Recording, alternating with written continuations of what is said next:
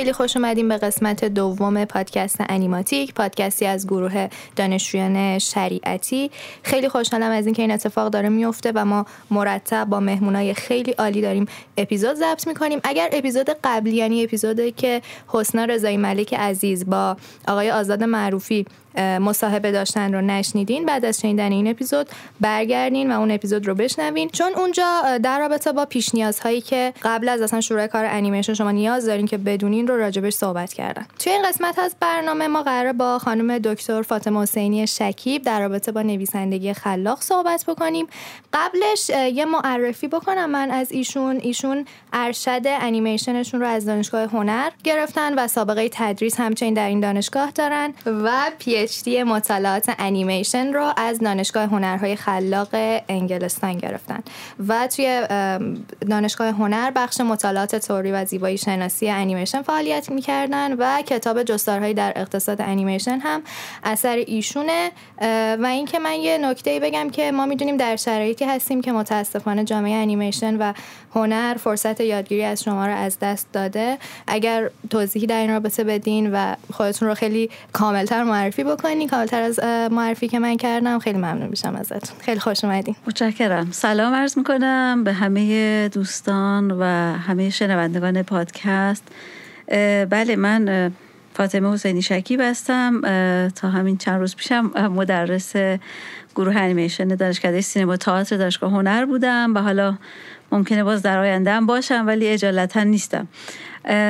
که حالا اخبارش هم پخش شده و حالا ضرورتی نمیرم خیلی راجبش صحبت کنم ولی من چهارده سال بعد از اینکه دکترام رو در دانشگاه University for the Creative Arts یا UCA در فارنام یه شهر کوچیکی تو استان ساری در جنوب انگلستان تموم کردم. در سال 88 به ایران برگشتم و تو 14 سال گذشته مدرس گروه انیمیشن بودم و بله همونطور که گفتید من رشته مطالعات انیمیشنه و دروس تئوری درس میدم مطالعات انیمیشن درس میدم مشخصا یعنی همون رشته خودم روش تحقیق و البته یه سری دروسی مثل آشنایی با سینما آشنایی با انیمیشن فیلمنامه روانشناسی و از این دروس تئوری توی سبد تدریسم داشتم در طول این 14 سال و البته راهنمایی پایان نامه های زیادی که حدود 140 50 تا پایان نامه در طول این 14 بله. سال داشتم و در خدمتتون هستم و خیلی خیلی خوشحالم خیلی مفتخرم که دوستان پادکست انیماتیک از من دعوت کردن. ما هم خیلی خوشحالیم که دعوت ما رو پذیرفتین. خانم شکیب یه توضیحی بدیم. بریم خیلی عقبتر و اینکه شما بگین که چی شد که اصلا به بحث انیمیشن علاقمند شدین و تصمیم گرفتین که این رشته رو برای ادامه تحصیلتون انتخاب بکنید. بله. حالا البته من این این صحبت شما من یاد این جوکی میندازه که طرف از آبشار نیاگارا پریده بود پایین و اون پایین بهش گفتن انگیزت چه گفت لعنت بر پدر مادر اون کسی که منو پرت کرد.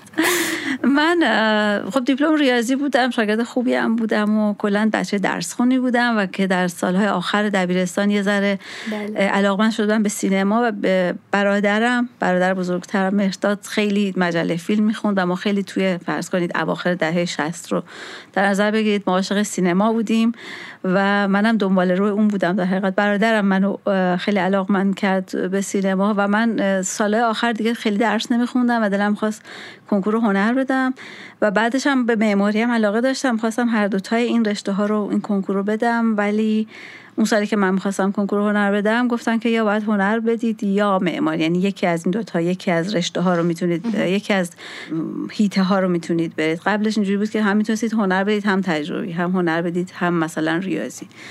و به حال من مجبور به انتخاب بله من انتخاب مجبور بودم بکنم تا بهمن. ما هم هم. هم درسای ریاضیمو خونده بودم که برم معماری امتحان بدم ولی یه لحظه تصمیم گرفتم برم هنر و فقط هم به عشق سینما یعنی سینمای زنده. یعنی من اصلا بله. علاقه به انیمیشن نداشتم. اینم اعتراف کنم و البته انیمیشن رو همه دوست دارن همه ما ولی یعنی انیمیشن منظورم کارتونه نه هر انیمیشن بله. ما هم, هم کارتون دوست داریم و کارت با کارتون بزرگ شدیم. یه ژانر خیلی خاصی از انیمیشن و حال ما رفتیم سال مثلا آخر بهمن ما رفتم کلاس کنکور و درس هم, هم خوب بود و با بیشترش با واحد با درصدهای عمومی و یک کمی هنری بالاخره شاید اول کنکور شدم بله. تو هر دو تا مرحله هم شدم ولی خب واقعیتش اینه که تو هنر هیچ تجربه نداشتم و بعد منو تو مصاحبه سینما تو دانشگاه سینما رد کردم و من بله و من من مجبور شدم برم گرافیک یعنی انتخاب بعدی و خب من رفتم گرافیک طراحی و نکرده بودم مداد هیچ دستم پیش نیازی نگرفته هم. نداشتین از این رشته نه نه و, و, و یه کمی کلاس تو کلاس کنکور تازه اولین بار مداد بله. دستم گرفته بودم البته من به حال توی رشته گرافیک دانشجوی بدی نشدم یعنی آخرش بالاخره گلیمم از آب کشیدم بیرون و توی سری از کارا مثل تایپوگرافی و بعدم کامپیوتر اومد به به دادم رسید در حقیقت. من اصلا شاگرد خوبی مثلا من آرتیست نبودم به اون شکل.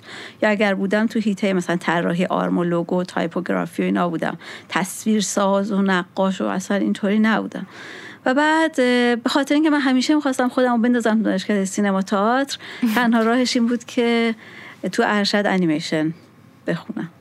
که البته وقتی ارشد انیمیشن هم اومدم خب ارشد انیمیشن هم کماکان خیلی تو بحث طراحی و اینا مهم بود. یعنی اصلا بحث های نظری مهم نبود. اگرچه که من کلا اون لبه نظری و تئوری و زبانم خوب بود و بیشتر دوست داشتم مطالعه کنم. توی فوق لیسانس انیمیشن یا کارشناسی ارشدم من دانشجوی خیلی تاپی نبودم توی هیته های یعنی توی هیته فیلم سازی بله. و اینا. خیلی ولی توی هیته های دیگه بهتر بودم. مثل نوشتن مثل نمی‌دونم. تو دروس تئوری. و البته تو هر دوتا این دوره خیلی کار یاد گرفتم. یعنی من تو هم دوره لیسانس گرافیست شدم ده سال نونم از گرافیک در آوردم. گرافیک هر... گرافیست میشه گفت حرفه‌ای شدم. بله. یعنی همون روز پایان نامم یه نفر از من دعوت کرد یه خانومه. یکی از دوستان قدیمی ما که دعوت کرد من رو برم تو آتولیهش کار کنم. چون که بالاخره یه بخش هایی از گرافیک که خیلی به و ن- به نقاشی ربط نداره یعنی به طراحی ربط نداره رو من توش خیلی خوب بودم. توی انتشاراتی کار کرده بودم توی لیات خیلی خوب. توی یه سری عکاسی مثلا تو عکاسی خیلی دانشجوی خوبی بودم و کلا به تصویر عکاسانه بیشتر علاقه داشتم تا تصویر نقاشانه. بله. و اینطوری شد که زمان ریاست جمهوری آقای خاتمی بورس ها رو دوباره راه انداختن و یه روز همسرم اومدی دفترچه آورد گفتش که بیا بریم برای دکترا. من رفتم کنکور دادم برای بورس دکترا. و حدود فکر کنم 7 نفر بودیم قبول شدیم که تو اکثرشون اون آقایونی بودن که تو امتحان زبان رد شدن. من زبانم خیلی خوب بود. و رفتم و بالاخره بعد از دو سه سال چون بورس قبول شدن تا رفتن یه, داست، یه پروسه خیلی طولانی بود. من بالاخره تو سال 81 تونستم از ایران برم و تحصیلات دکترامو اونجا شروع کنم. منتها هفت ماه باردار بودم. و با یه شرایط بسیار بسیار سورئال و عجیب غریبی رفتم. اونجا تو همین روزه که الان اینجا هستیم من داشتم می‌رفتم سال 81 و پسرم اونجا به دنیا آمد با خیلی سختی تو تنهایی و خب من دوره خیلی سخت و سنگینی رو به عنوان پی اچ دی شروع کردم. ولی و هفت سال پی اچ دی من تقریبا 6 سال و نیم. طول کشید تا برگشتم. هفت بله. سال شد سال 88 31 مرداد ماه 88 به ایران برگشتم و از اون موقع شروع کردم به تدریس و تحقیق در فضای ایران. برگردیم یکم عقبتر. اون زمانی که شما داشتین تحصیل می‌کردین توی زمینه ارشد انیمیشن. توی اون دوران چون شما گفتین که فقط می‌خواستین وارد دانشگاه سینما تئاتر بشین اون تایم شما علاقه من شده بودین به این رشته و مطالعاتی و یه, یه تصمیمتون هم یکی از تصمیماتون هم رفتن بودش که برین و گسترشش بدین. بله. اه، و اینکه بعدش رفتین و اونجا با شرایط سختی که داشتین یکم از تجربه تحصیلتون در انگلستان برامون بگین که اه، چطور بود فضای اونجا تفاوتش با فضای ایران چطور بودش بله همونطور که من گفتم میگم من از این به اکثر دوستانی که اساتیدی که الان تو گروه انیمیشن یا حالا گروه های انیمیشن دانشگاه دیگه هستن سوال کنید اکثرشون یه نوستالژی راجع به کمیک استریپ داشتن اصلا توی ف... از یه فضاهای دیگه اومدن واقعا بله، عاشق بله. انیمیشن بودن واقعا این عشق برای من توی سینمای زنده بود ها. کماکانم هست. یعنی هست بله. ولی خب بله من به تدریج به انیمیشن بیشتر علاقمند شدم و به امکاناتی که انیمیشن داره امکانات بیانی انیمیشن. و بعد متوجه شدم که اگرچه که ما بچه که ما با کارتون ساخته شده و با اون فانتزی ها ولی ژانرها و طیف وسیعی از شیوه های بیانی و سبک های زیبایی شناسی و تصویری تو انیمیشن وجود داره و من به اونا بسیار علاقمند شدم. ژانرهای زیادی از انیمیشن های مستقل و تجربی وجود داره که توشون میشه حرف زد و میشه راجع به جهان واقعی صحبتی کرد میشه یه کامنتی داد. یا سبکای انتظایی که باز من به اونا خیلی خیلی علاقه دارم و من خورد خورد متوجه شدم که اتفاقا من به انیمیشن خیلی علاقه دارم. انیمیشن یکی از محمل هایی هستش که میشه باهاش حرف زد میشه راجع به جهانهای ذهنی حرف زد میشه راجع به تجربیات ناگفتنی یا حتی به تصویر نکشیدنی حرف زد و بعد وقتی که وارد دوره دکترا شدم تازه اونجا جهان من وسیع شد چون انگلستان یکی از مهدهای انیمیشن تجربیه بله. چیزی هستش که شما اونجا اصلا انیمیشن و, و تو دهه های مختلف انیمیشن تجربی اونجا زاییده شده و بالیده و بعدا مثلا تو دهه 80 زنان خیلی توش دست بالا رو داشتم و من اونجا تازه متوجه اهمیت چیزهایی شدم که اون موقع تو ایران خیلی اهمیت نداشتن. اگرچه که ما استادامون آثار انیمیشن استادان تجربی رو به ما نشون می‌دادن ولی همه می‌خواستن دیزنی بشن. یعنی این تناقضه بله. از base توی انیمیشن ایران بود هنوزم هست. یعنی حتی استاد وقتی سر کلاس دارن صحبت می‌کنن بچه ها یه ذره متوجه یعنی قاطی می‌کنن بحثو که الان کدومی که اینا الگوی ماست؟ ما کدوم به کدوم مسیر باید بریم؟ من برای من خیلی مهمه که هر وقت می‌خوایم حرف بزنیم تو category و تو دسته بندی حرف بزنیم. انیمیشن تجربی طیف وسیعی از تجربیات انیمیشن و تاریخ انیمیشن رو می‌سازه. انیمیشن کوتاه. بله.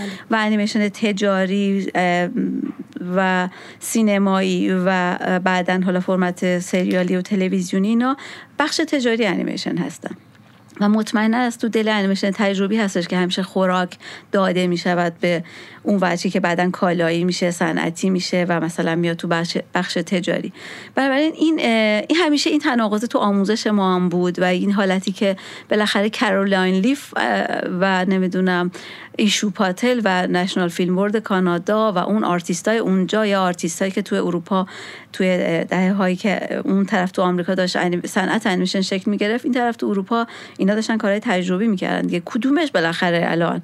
و ما یه چه می‌دونم یه دیگ درهم جوشی از همه چی میبین می‌دیدیم همه چی می‌خونیم ای اینا خیلی خوبن ای اینا خیلی بزرگن ای اینا خیلی خفنن. ولی توی انگلستان و تو تحصیل دکترا بود که حالا من اگرچه اصلا کارم راجع به رئالیسم و زیبایی شناسی و stop motion بود چون من پایان نامه ارشد من راجع به استودیو آردمن بود و دکترا من راجع به آردمن بود و بحث رئالیسم و اینها. ولی از خلال اون فضا و به خصوص استادام همکارام همه کسایی بودن که تو Royal College و تو دانشگاه ما که اولین دانشگاه انیمیشن تو اروپا بود یعنی اولین جایی بود که به شکل آکادمیک انیمیشن درس داده بودن آقای باب گادفری و حالا اسم اون یکی همکارمون که بعدا مدیر گروه ما هم بودن. الان یادم رفته اینا توی دهه هفتاد میلادی رشته انیمیشن رو به شکل آکادمیک تو همون دانشگاه ما که اون موقع اسمش بود West Surrey College of Art and Design راه انداخته بودن. و بعدا اصلا بقیه مدارس انیمیشنی همه بعدا تو کشورهای دیگه اروپا شکل گرفتن. بعد از اون Royal College شکل گرفت و همکارای من یا فارغ التحصیلای این اینجا بودن یا فارغ التحصیلای Royal College بودن برنده جوایز فیلم های تجربی بودن و اصولا فرهنگ انیمیشن تجربی در انگلستان بسیار محترم بود و بسیار براش پول وجود داشت. fund های دولتی وجود داشت. British Council بود. Animate بود. یه سری جاهایی بودن که پول می‌دادن که که انیماتورهای خوب توش فیلم بسازن. و من تو اون فرهنگ بزرگ شدم. جایی که انیمیشن های تجربی مهم بودن. و من به همین ترتیبم پایان نامه دکترای من از فضای Wallace and Gromit یعنی بخش تجاری آردمن برگشت رفت سراغ اون فیلم های اولیهشون که بر اساس صدای زنده یا صدای مستند ساخته شده بود. و یه سری تجربه های کوچیک با انیمیشن خمیری بود. اصلا پایان نامه من راجب ده تا از اون فیلم ها هستش و راجب وجه مستندش و راجب ابعاد مختلف رئالیزم از رئالیزم سینمایی و واقع گرایانه تا بخش رئالیزم مستند و اینها بود که یه طبیعت تلفیقی از رئالیزم تو اون آثار داره. به حال این مسیر برای من مسیر آموختن بود و من تازه تو اون دوره متوجه شدم که من اصلا عاشق من اون چیزی که عاشقش هستم عاشق عاشق جهان واقعیه. یعنی اگر بهش بگیم جهان actuality جهان بیرونه و جهان فانتزی و جهان خیال باشه و اگه بین ارسطو و افلاطون بخوایم انتخاب کنیم من اگرچه که ارسطو قهرمان هنرمنداست بله. و فرمت حالا خیالی یا فرمت حالا اون که بهش فن شعر رو ارجح می‌دونه من من سمت افلاتونم. یعنی من احساس می‌کنم که همه خیال و همه تخیل ها و همه فانتزی هایی که بشر می‌تونه بهش فکر کنه یه ورژن واقعیش تو جهان واقعی وجود داره. بله. چقدر به نکته خیلی خوبی اشاره کردین و چقدر این جملتون زیبا بود که تخیل توی دنیای واقعی به شکل دیگه ای وجود داره. ما در به خلاقیت و همین ایده نوشتن قرار توی بخش بعدی خیلی بیشتر صحبت کنیم بله. و بیشتر ازتون اطلاعات بگیریم و چیزیات بگیریم. خاطره دارین از هم دانشگاهی که توی دانشگاه هنر تهران و هم دانشگاه هنرهای خلاق که برامون بگین توی بحث تدریستون بین بچه های هم دانشگاه بچه های ایرانی و بچه های که اونجا درس میخوندن اگر خاطره هستش که بگین ممنون میشم. خاطره رو باید فکر کنم ولی میشه یه مقایسه های دید بله, بله، دیگه. بله, من خب من توی انگلستان هم تحصیل کردم یعنی سر کلاس رفتم هم تدریس بله کردم. بله. اونجا اوایلش به شکل استاد مدعوف مثلا دو تا سه تا جلسه توی یه ترم می‌رفتم و بعد تو دو سال آخر استخدام شده بودم و در حقیقت به جای استاد راهنمام که مسئول بخش تئوری بچه های لیسانس بود استخدام شدم. با یه قرارداد در حقیقت دائمی ولی پاره وقت. چون به عنوان دانشجو فقط می‌تونستم به عنوان دانشجو دکتر اجازه 20 ساعت در هفته کار کنم نه بیشتر. یعنی باید 20 ساعت و خب به اندازه دو روز تدریس داشتم و بقیه تدریس هایی که برای اون سه سال لازم بود و استادای مدعو دیگه ای رو دعوت می‌کردم که اونجا درس بدن. من اونجا دو سال به شکل حرفه‌ای درس دادم و خب روزی که می اومدم هم خیلی ناراحت بودن که من دارم میام چون کسی نبود جامو بگیره و من به تدریج اونجا جای پای خودم باز کرده بودم. برای تدریس اونجا بچه ها تو دوره لیسانس که سه سال بود چون اونجا لیسانسشون سه ساله چون که مثل بچه های ما یه عالم واحد عمومی نمیگذرونن دیگه. به جز ورزش که یه روزشون روز دوشنبه ها روز چهارشنبه ها وسط هفته روز ورزششونه بقیه روزا کلاس دارن. خیلی فرق داره دیگه. ببینید من الان توی خوب این بحث رو الان باز کردیم. برای اینکه من اونجا به بچه های لیسانس انیمیشن تدریس می‌کنم در دروس تئوری رو. اگر که فرض کنیم سه روز اینا درس داشتن یعنی فرض کنیم اول هفته دوشنبه است دوشنبه سه شنبه و دوشنبه سه شنبه چهارشنبه پنجشنبه این این چهار روز معمولا درس داشتم. جمعه معمولا دانشگاه مثل مثلا آخر هفته ما زیاد کسی کلاسی نداشت. همیشه یه روزش من درس داشتم و دو روزش بچه ها درس عملی داشتن.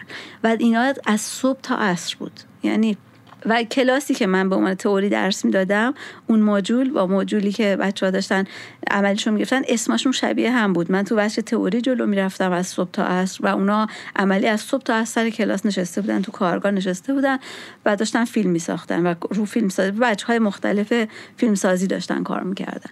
و ما, و ما اونجا چهار ترم تمام بچه های لیسانس داشتن چهار تا ترم که می‌شد مثلا از اوایل اکتبر تا دم کریسمس ترم درس تئوری می‌گرفتن. درس تئوری که من از کل اینا یه selection کوچیکی کردم. توی یک ترم عنوان درس مطالعات انیمیشن الانم به دانشجوی ارشد میدم.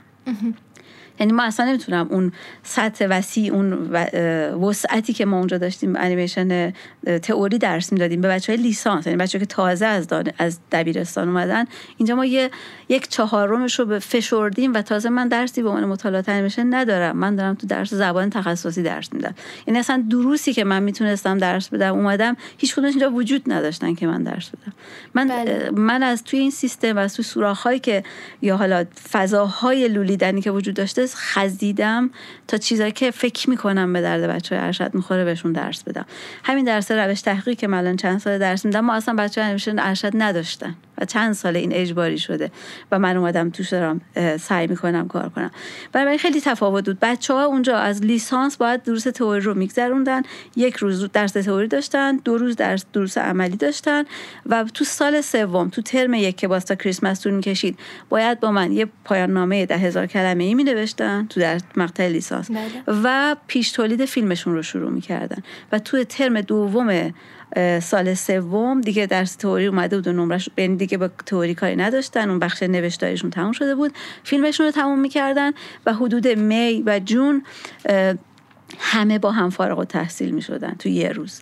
و بعد فیلماشون رو توی اون یه هفته که بهش می‌گفتن دیگری شو همه بچه های همه رشته ها کلاس ها رو می‌گرفتن فضا رو می‌گرفتن. بچه های سینما ویدیو بچه های طراحی صنعتی بچه های سرامیک تو فضاهای مختلف دانشگاه کارشون رو به نمایش میگذاشتن. از پدر مادرشون می اومدن جشن بود و از بله. صنایع دعوت می‌کردن که بیان کارشون رو ببینن. و اینا بعد واسه هر کسی گوشه یه گوشه برای خودش داشت کارت ویزیتی داشت کاراشو زده بود به دیوار. و بچه هایی که فیلم و ویدیو بودن یا انیمیشن بودن هم توی سالن سینمای دانشگاه داشت صبح تا عصر فیلم های اینا همینجور رو لوب پخش می‌شد. هر کی هر لحظه می‌تونست بره بشینه اونجا و فیلم های اینا رو ببینه. همه با هم فارغ التحصیل می‌شدن و این تو این سه سال اینا تبدیل شدن به لیسانس انیمیشن. و بعد مسترم که تو انگلیسی یک سال است معمولا یا یک سال است یا 18 ماه هست یه دوره فشرده و کوتاه مثل مستر تو ایران مثل ارشد ایران که سه سال است و تز جدی داره نیست. ولی اونجا بعدا سیستمشون یه مقدار سیستم خیلی شبیه سیستم آمریکایی است و سیستم انگلیسی بر خودش خاصه. یعنی من که اونجا دکترا میخوندم وارد دوره شدم به اسم امفیل پیشتی و امفیل پیشتی خودش پنج سال الا هفت سال بود. شما مثلا بعد از یه دو سال که امفیل امفیلتون رد می‌شد توی پنلی می‌گفتیم من می‌خوام برای دکترام چیکار کنم و رو تز دکتراتون کارم کردین. یه فرق دیگه هم این بود که توی دکترای اونجا واحدهای آموزشی وجود نداره. شما از اول با استاد راهنماتونید و مسئلهتون. دو تا, دو تا درس روش تحقیق پیشرفته داشتیم رو ترم یک و دو که در انتهای استادای مختلف رو برامون می و در انتهای اون یه سرتیفیکیت یا یه مدرکی به ما می‌دادن که با اون می‌شد تو اونجا تدریس کرد. مثلا من اونو با خاطر اون می‌تونستم اونجا تدریس کنم. ولی بعدش دیگه شما بودید و استاد راهنماتون و مسئلهتون و اتاقی که میشستین صبح تا شب میخوندین و مینوشتین دیگه. این و بعد خب ما تو ایران اصلا واحد توی ما لیسانس انیمیشن نداریم. اگرم الان داریم الان حالا یه ممکنه اینو میشنون بگن که چرا داریم؟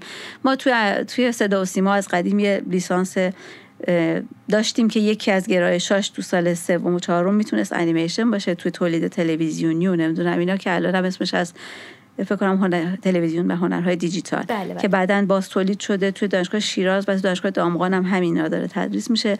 کاردانی انیمیشن الان داریم. فکر کنم الان یه مقدار فکر کنم دست زیادتره یا تنوع بیشتره.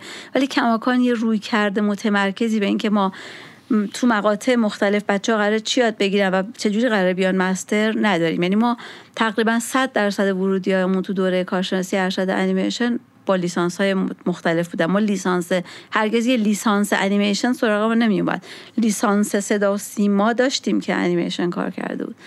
و خب یه عالم واحد به شکل فشرده ای ما یه لیسانس و یه فوق لیسانس رو تو سه سال به شکل فشرده اینجا ارائه میدیم و دو یه دوره که به بچه ها خیلی فشار میاد. چون من اینجا وایساده بودم که بخش تئوری قوی بشه که قبلا نبود. چون هم وجود نداشت بله کسی. بله. و خب بخش عملی هم خیلی قوی استادای قوی و حرفه‌ای داریم. و یه فوق لیسانس انیمیشن و یا کارشناسی ارشد انیمیشن واسه بچه های ما به شدت گرون و سخت تموم میشه. بچه های ما اکثرا تو سه الا چهار سال این مستر رو تموم می‌کنن. دانشجوهای فوق العاده تربیت کردیم این سالا ولی با سختی. و من همش دلم میسوزه که این راه ها می‌تونستن خیلی آسون تر باش بودن اگر که هنر و آموزش هنر تو دانشگاه دانشگاه های ایران یه متولی و دلسوزای خوبی داشتن بله. و متاسفانه ما این پراکندگی بی هدفی و پرت رفتن انرژی های اساتید و دانشجوها رو بسیار زیاد تو آموزش هنر داریم که تو انیمیشن این رو به شکل خیلی برجسته می‌بینیم به خاطر که ما لیسانس نداریم و همه دانشجوهایی که میان تو همه این ارشدهای تربیت مدرس هنر سوره و دانشگاه هنر دانشگاه تهران میان همه در حقیقت لیسانس ندارن و همه استادا دارن تلاش می‌کنن اینا رو از صفر خیلی هاشون رو از صفر در حقیقت برسونن به مقطع فیلم سازی ما این تناقضه رو داریم و حالا باز شما که از, از دانشگاه شریعتی هستین و تو مقطع کاردانی هستین انشالله بعدا لیسانس بله. می‌گیرین اخیرا تک و توک از بچه های شما بچه های بسیار خوبی خودشون رو رسوندن به مقطع ارشد و ما دیدیم که چقدر خوبه ولی این یه جور راه صعب العبور به حساب کتاب و زیگزاکه که بعضیا تصادفا از توش می‌تونن به سلامت خودشون رو برسونن به تحصیلات مستر و من اینم بگم باید حالا چون من خیلی به صحبت کردم. اینکه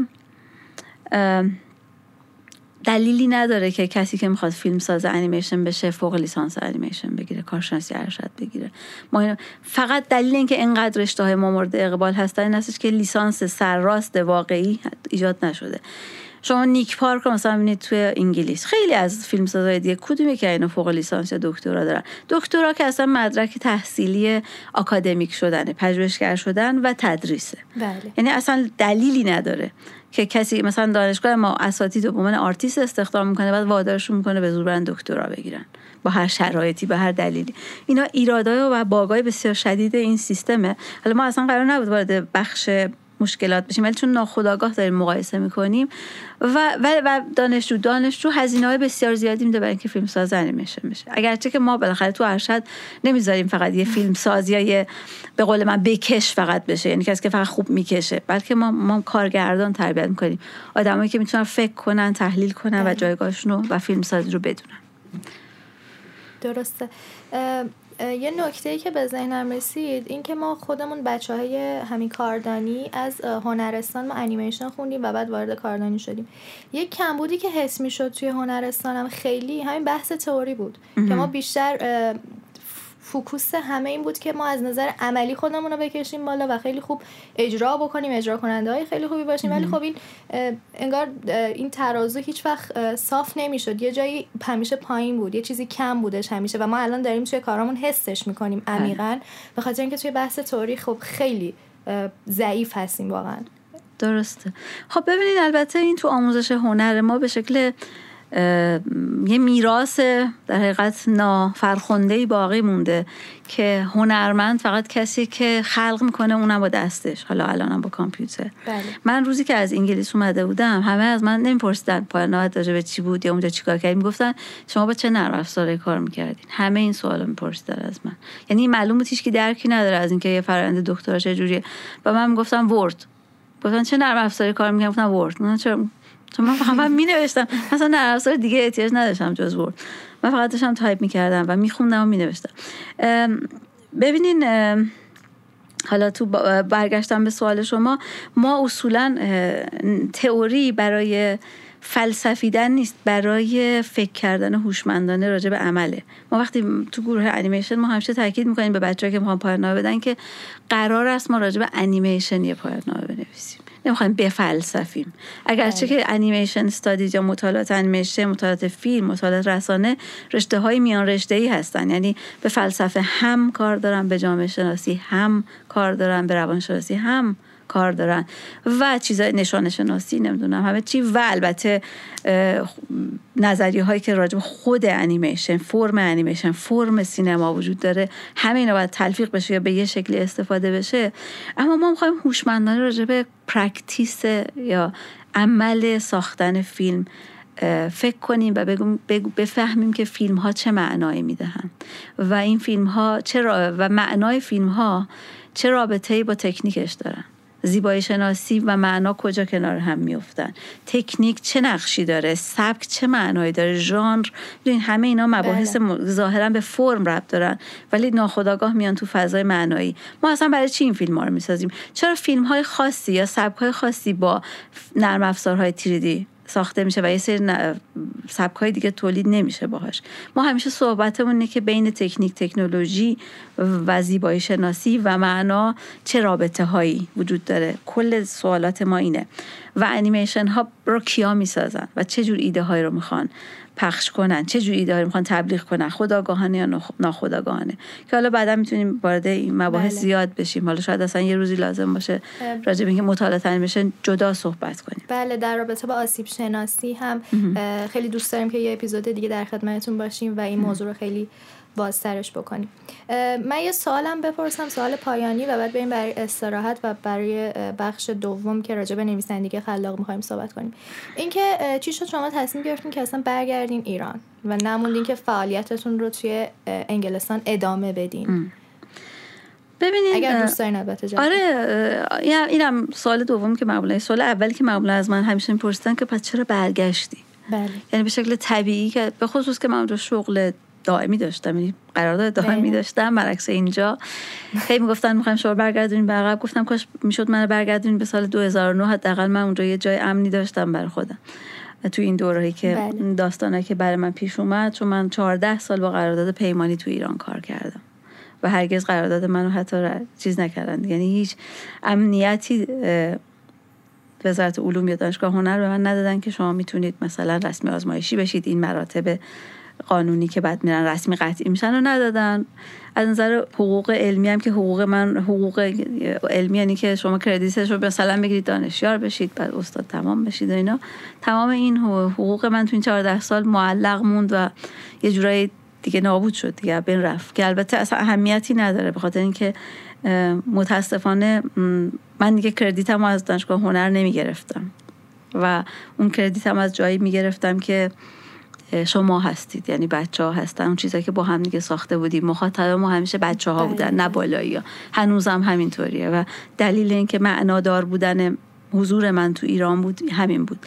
من فکر می‌کردم که من تحصیلات رایگان کردم از اول ابتدایی تا آخر دکترا. و بدون در نظر گرفتن که کدوم دولت هزینه تحصیل من رو داده این از مالیات مردم از جیب مردم رفته. و من فکر می‌کردم باید برگردم. یعنی به شکل طبیعی فکر می‌کردم که خب من باید این رو برگردونم. ببینید قاموس جهان بر این هستش که جوامع خرج بچه ها می‌کنن تا تحصیل رایگان کنن. اینا به حرفه ای بشن و بعد اینا بیان میوه بدن تو جامعهشون بله. ولی متاسفانه تو این سالا ما می‌بینیم که این جامعه خرج بچه ها می‌کنه نخبه هاش همه به یه جا می‌رسن. هر به مرحله میوه دادن که می‌رسن میرن خارج از ایران میوه میدن.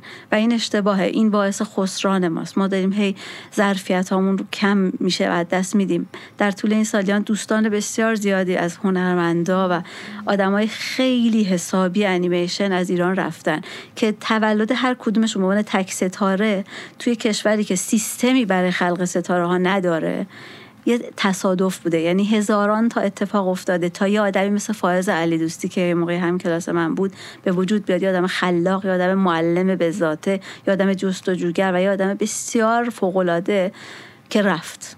و بعد شبیه اون حمید بهرامی رو داشتیم و اگه می‌خوام لیست رو بگم مثلا آدمایی که هر کدومشون تک ستاره بودن.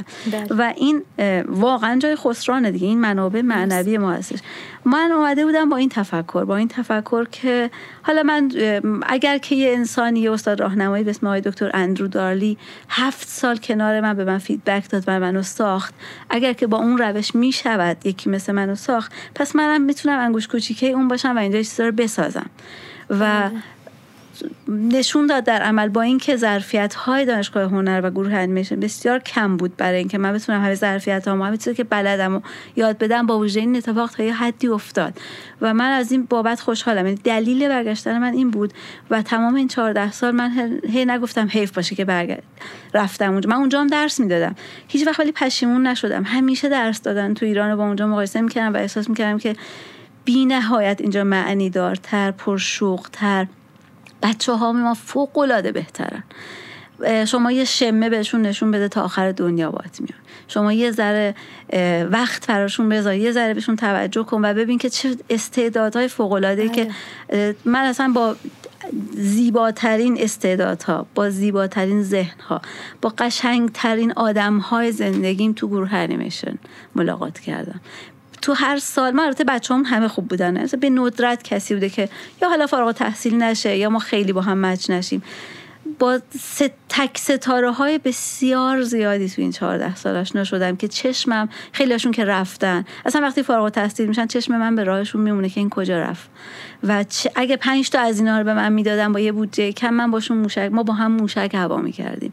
ما با هم هزار تا کار می‌کردیم. برای اینکه اینا تک تکشون من به وضوح می‌دیدم که دانشجو هستن که هم تو کار عملی خوبن هم تو کار نظری. قبل از اینکه ضبط رو شروع کنیم راجع بعضشون مثال بله زدم. و این بچه ها عاشقن این بچه ها توانمندن این بچه ها باسوادن این بچه ها دقدقه مندن یکی از فرقای بچه های ما بچه های غربینه ما هر روز صبح که پا میشیم میگیم باید چه کار کرد؟ باید چجوری چیکار کنیم مملکت درست شه؟ ما هر روز داریم فکر می‌کنیم بچه های ما جدی هن. بچه های ما دنباله این که شب برن پارتی بگیرن نمی‌دونم هزار تا کار بکنن نیستن. اصلا فرصتشو ندارن. اصلا بله. نمیگم اون کاری که اونا اون زندگی اونا رو نمی‌خوام زیر سوال ببرم زندگی غربی. ولی بچه های ما دغدغه دارن. هر کسی که پاش می‌رسه اونجا دغدغه هم شد. چیکار کنیم انیمیشن ایران خوب شه؟ اصلا سوال ما تو گروه انیمیشن این بود. سوال شما به عنوان دانشجو ارشد همیشه من سر کلاس می‌گفتم اینه که شما باید مسائل انیمیشن ایران رو حل کنید. مسئله پایان نامه شما باید راجع به انیمیشن ایران باشه. حتی اگر به شکل غیر مستقیم پاسخش به درد انیمیشن ایران بخوره. می‌تونید به یه استودیوی خارجی رو بگیرید. می‌تونید یه موضوع خارجی بگیرید. بنابراین ما برگشته بودیم. من برگشته بودم. شکل کاملا طبیعی. فکر می‌کردم باید برگردم می‌رفتم باید برگردم و بیام اینجا میوه بدم. و تلاش همین بود. یه سری تنگ نظری وجود داشت که نخواستن و خب البته من می‌دونید که تو این قضیه تنها نیستم ولی من اصلا از یک لحظش پشیمون نیستم و واقعا من رشدی, رشدی که تو این چهارده سال از نظر شخصی از نظر علمی از هر نظر اینجا کردم اونجا نمی کردم اونجا من یه آجوری بودم تو دیوار. شبیه من از من بهتر هزار هزار تاش بودن. اگرچه که اونجا هم قدر منو می‌دونستن وقتی داشتم میومدم بر من مهمونی گرفتن. چقدر ایمیل های تشکر معاون دانشگاه اومد از من تشکر کرد. من کاملا قدر من دونسته می‌شد. کاملا من احترام داشتم. هیچ کدوم از دشمنی ها و کارهای چیپی که اینجا با من کردن اون اتفاقا نیفتاد. ولی حضور من اینجا اصلا کاملا هر لحظهش بر من معنی داشته. هر لحظهش بر من عزیز بوده و من به هر به تک یعنی اصلا هیچ کدومش پشیمون نیستم. و فکر نمی هیچ وقت فکر نکردم که برای چی اینجایی؟ نمی‌دونم. مگه چقدر به من میدن؟ من شغل دوم نداشتم. درآمد دومی نداشتم.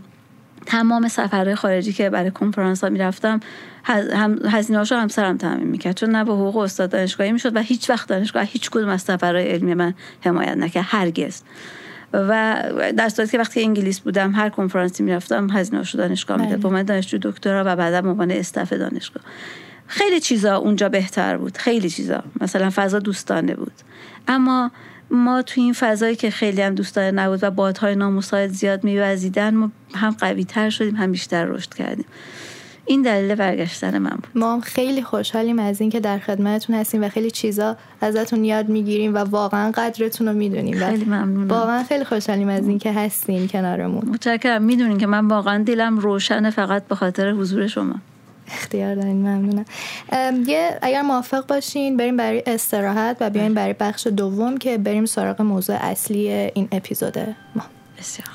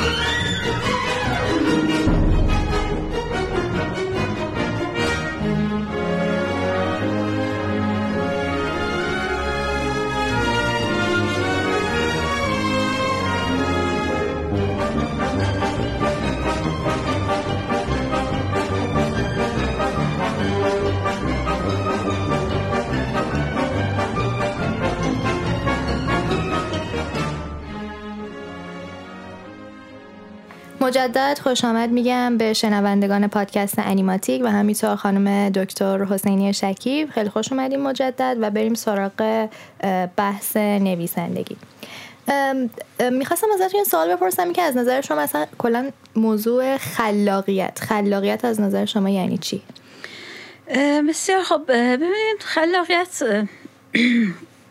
نگاه های مختلفی بهش وجود داره. کلی راجبش نوشتن.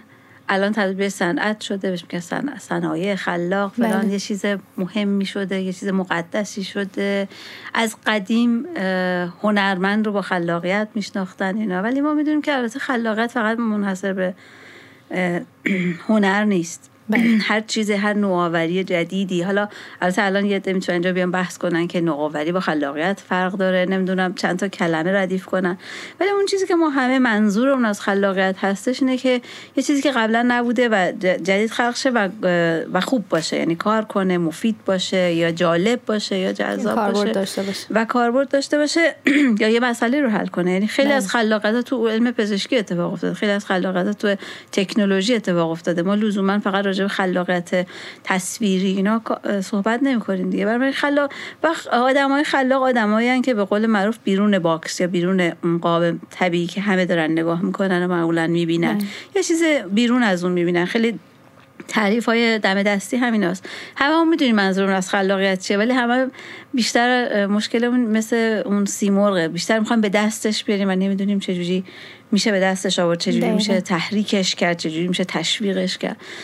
خلاقیت تو هر نقطه که شما نگاه کنید نقطه های حرکت بشر بوده به سمت پیشرفته بهتر بله. یعنی ممکنه که یه عالمه شما اول یه کار خلاق می‌کنید یا یه کشفی یعنی تمام بسیار از کشف ها و اختراع های بشر توی هیته خلاقیت میفتن دیگه و بعد از اینکه مثلا شما متوجه میشید که فلان چیز رو میشه اینجوری خلق کرد یا فلان دستگاه رو میشه ساخت یا فلان سبک تصویر رو میشه ساخت بعد تازه تو عمل وقت وارد بخش کار گل میشیم. چیزی بهش میگیم کار گل.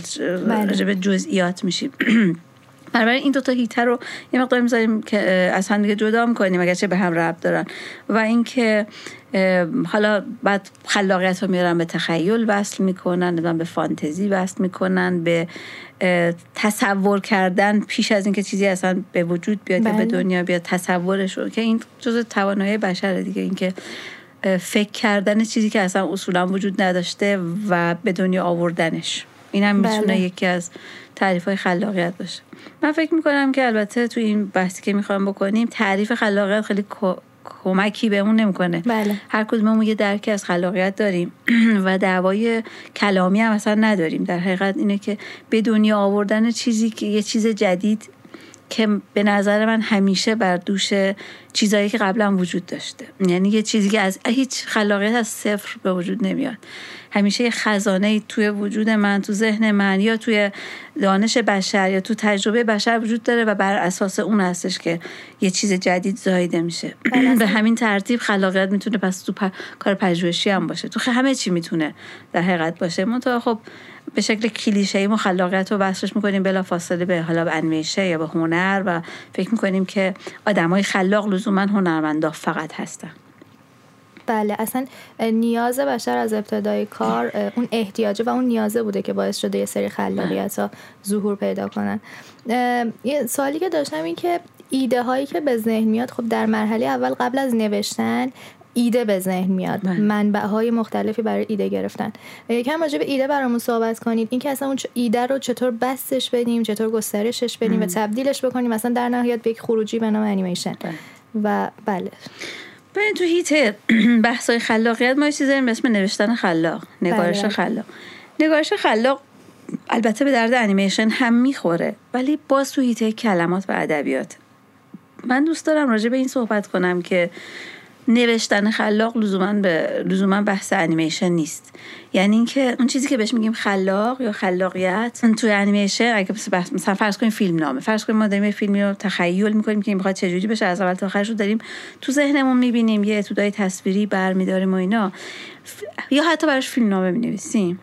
این فیلم نامه توصیف اون اتفاقی که قرار رو پرده بیفته و خودش یه اثر ادبی نیست من می‌خوام بله. بگم که اگرچه که نوشتن خلاق یا creative writing می‌تونه کمک کنه به فرایند خلاقیت توی خلق انیمیشن چون خلاقیت باز از اون خلق میاد دیگه باز از, بله. از هیچی به وجود آوردن ولی لزوما بهترین راهش نیست چون که فیلم نامه انیمیشن و فیلم نامه سینمایی اگه دقت کنید الان کتاب فیلم نامه فیلم نامه نویسی رو که بخونین مثلا کتاب تیرنو یا سید فیلد رو بخونید که کتابایی هستن که راجع به فیلم نامه نویسی سینمای زنده بله. هستن همشون میگن که فیلم نامه یه اثر ادبی نیست اگرچه که امروز فیلمنامه ها باز به عنوان کتاب چاپ میشن برای اینکه ما بریم ببینیم که یه فیلمی فیلمنامه پشتش چی بوده اصلا خیلی وقتا بعد از اینکه فیلم دقیقت نمایش داده میشه و موفق میشه فیلمنامه‌شو می‌نویسن. ولی فیلمنامه دستور فیلم برداریه یعنی یه مثل یه مثل دستورالعمله توی فیلم زنده. توی انیمیشن هم همینطوره. از اون طرح ساده فیلم که شروع می‌کنیم تا توصیف همه صحنه یه توصیفی یعنی که ما قراره چی ببینیم چی بشنویم با چه سرعتی چه اتفاقایی چه نماهایی. خیلی دقت می‌کنیم که اینجا اگرچه که نگارش سواد نوشتن داشتن خوب و واضح توضیح دادن مفیده ولی اینجا هیته عمل خلاقه توی هیته کلمات نیست. ما قرار نیست با کل ما بدونیم مثلا یه فیلمنامه انیمیشن یه فیلمنامه نیست که از استعاره های ادبی استفاده می‌کنه. اصلا اینجوری نیست. مثل پایان نامه پایان نامه تئوری هم همینه. شما این چجوری به واضح ترین شکلی دارید توصیف می‌کنید فرایند رو. برای خیلی دقت می‌کنیم که اون چیزی که توی سینما و اون چیزی که تو انیمیشن به خصوص که حالا منصوب هست یا معروف هست به این که حتی از سینما زنده خلاق تر هستش اونو خلاقش می‌کنه بحث کلمات نیست. اگرچه که اگه ما دیالوگ داشته باشیم یه فیلم سینمایی یه انیمیشنی داشته باشیم مطمئنا یه بحث هم بحث خلاقیت کلامی گگ گگ های تز... بله. شوخی های کلامی داریم. ولی اگر اون هیتر رو از نظر کلام بذاریم کنار بعد می‌خوام ببینیم که حالا یه فیلم از چی ساخته شده. خیلی به این ربط داره که این فیلم از تو کدوم ژانری از تو کدوم دسته فیلم هست فیلم های انتظایی خلاقیتشون تو چیه؟ هیچ ربطی دیگه اصلا به نوشتن نداره. اصلا فیلم نامه نوشتنی ندارن. فیلم های انتظایی بازی های فرم ریتم و رنگ و صدا و موسیقی هستن. کاملا تجربه خالص فرمال هستن. بنابراین این, این خلاقیت اصلا یه جنس دیگه است.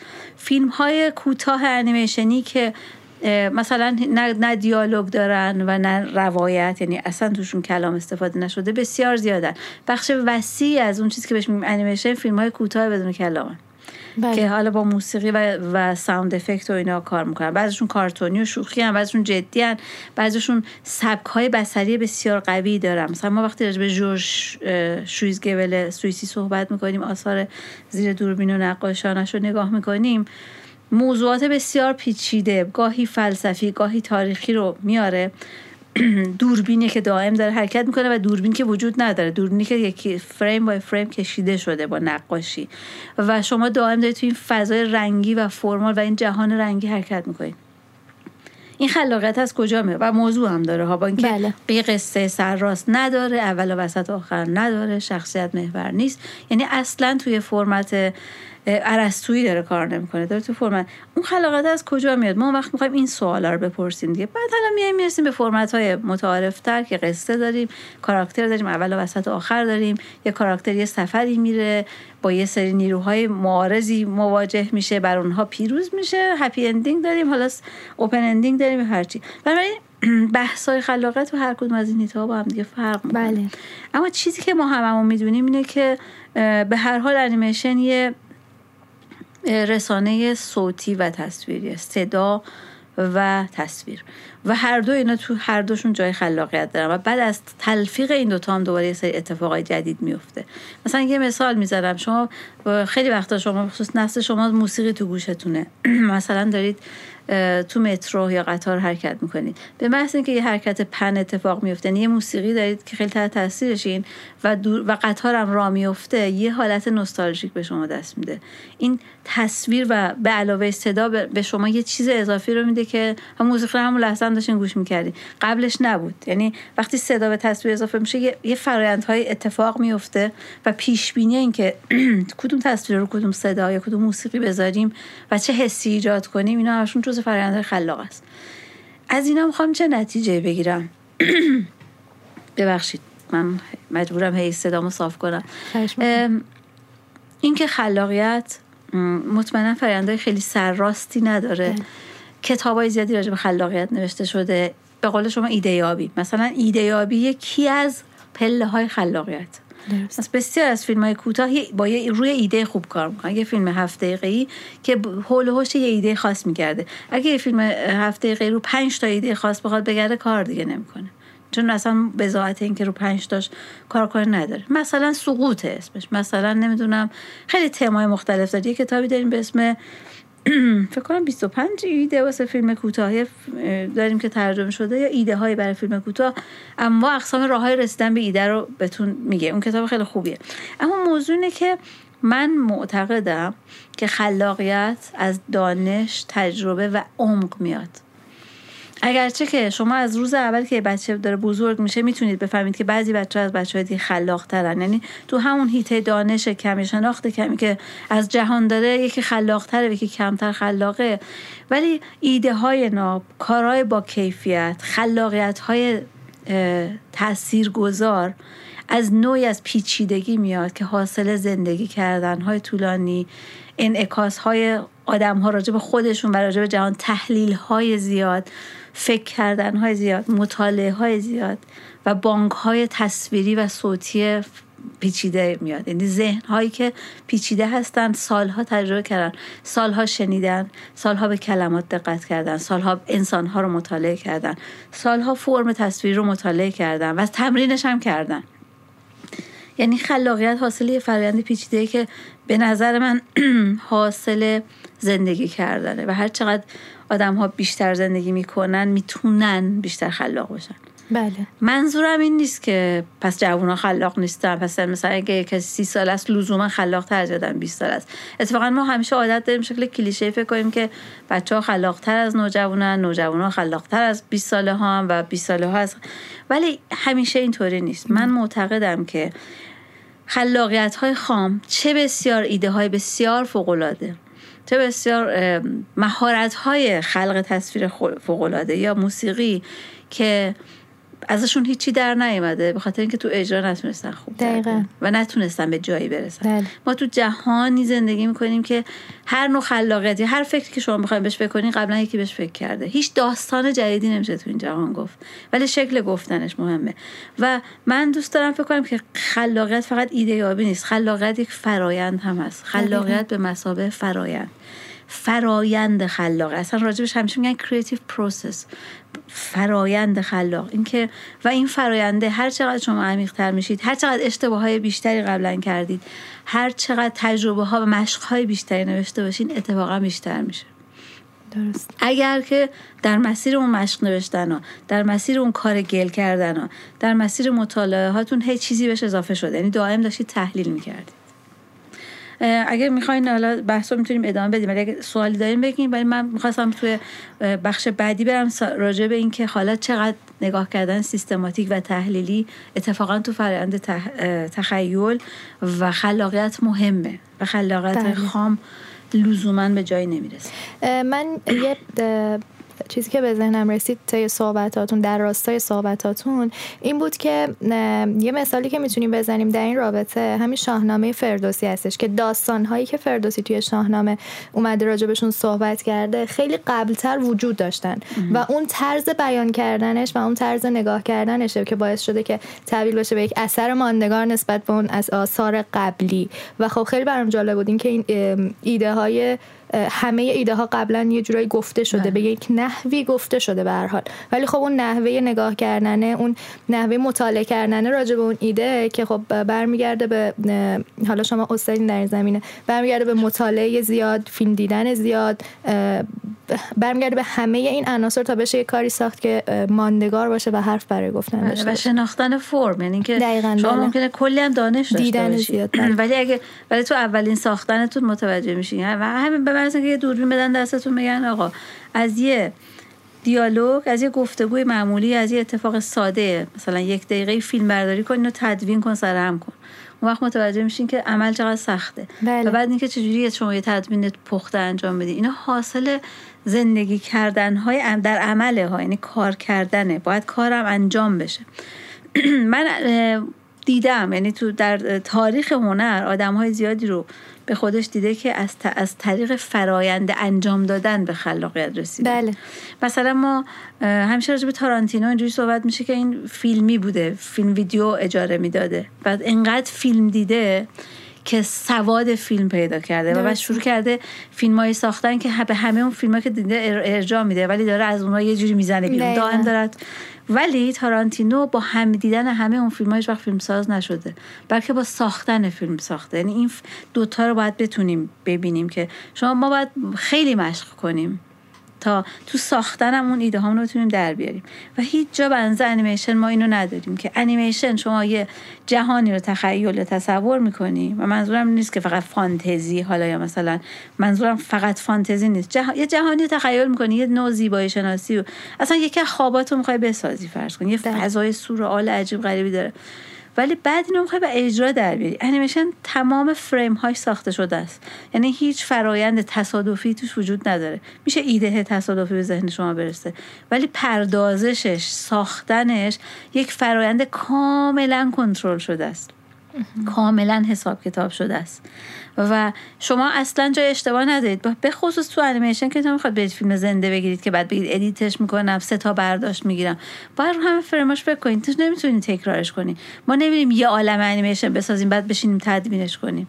بلکه از قبل چرا ما استوری بورد می‌زنیم؟ برای اینکه می‌خوایم کاملا ببندیم فیلمو. که فقط نماهایی رو بسازیم که قرار از این تو سر در بیارن. ریل می‌زنیم تست می‌کنیم اینا. بخوا... بنابراین این فرایند ساخته شدن تو انیمیشن خیلی مهمه. جهانی که bottom of creation ه از بیس از پایین تا بالا شما ساختیم. اصلا وجود نداشته هیچیش. از اول ساخته شده. و بنابراین اون وقت اینجا مهارت های ساختن فرایند های ساختن مشق کردن های قدیمی دانشی که ما راجع به استفاده از صدا تصویر سبک های بسری داریم. چه, چه سبک بسری می‌خواد تو این کار؟ چیز بشه استفاده, استفاده بشه یا قراره که مثلا جهانی که من می‌خوام جهان منو خلق کنه. همه اینا مهمه. یعنی فرایند ما خیلی شکل افسانه ای راجع به خلاقیت فکر می‌کنیم. میگم به شکل سنتی فکر می‌کردن که خلاقیت یه الهام الهام شاعرانه بهش می‌گفتن.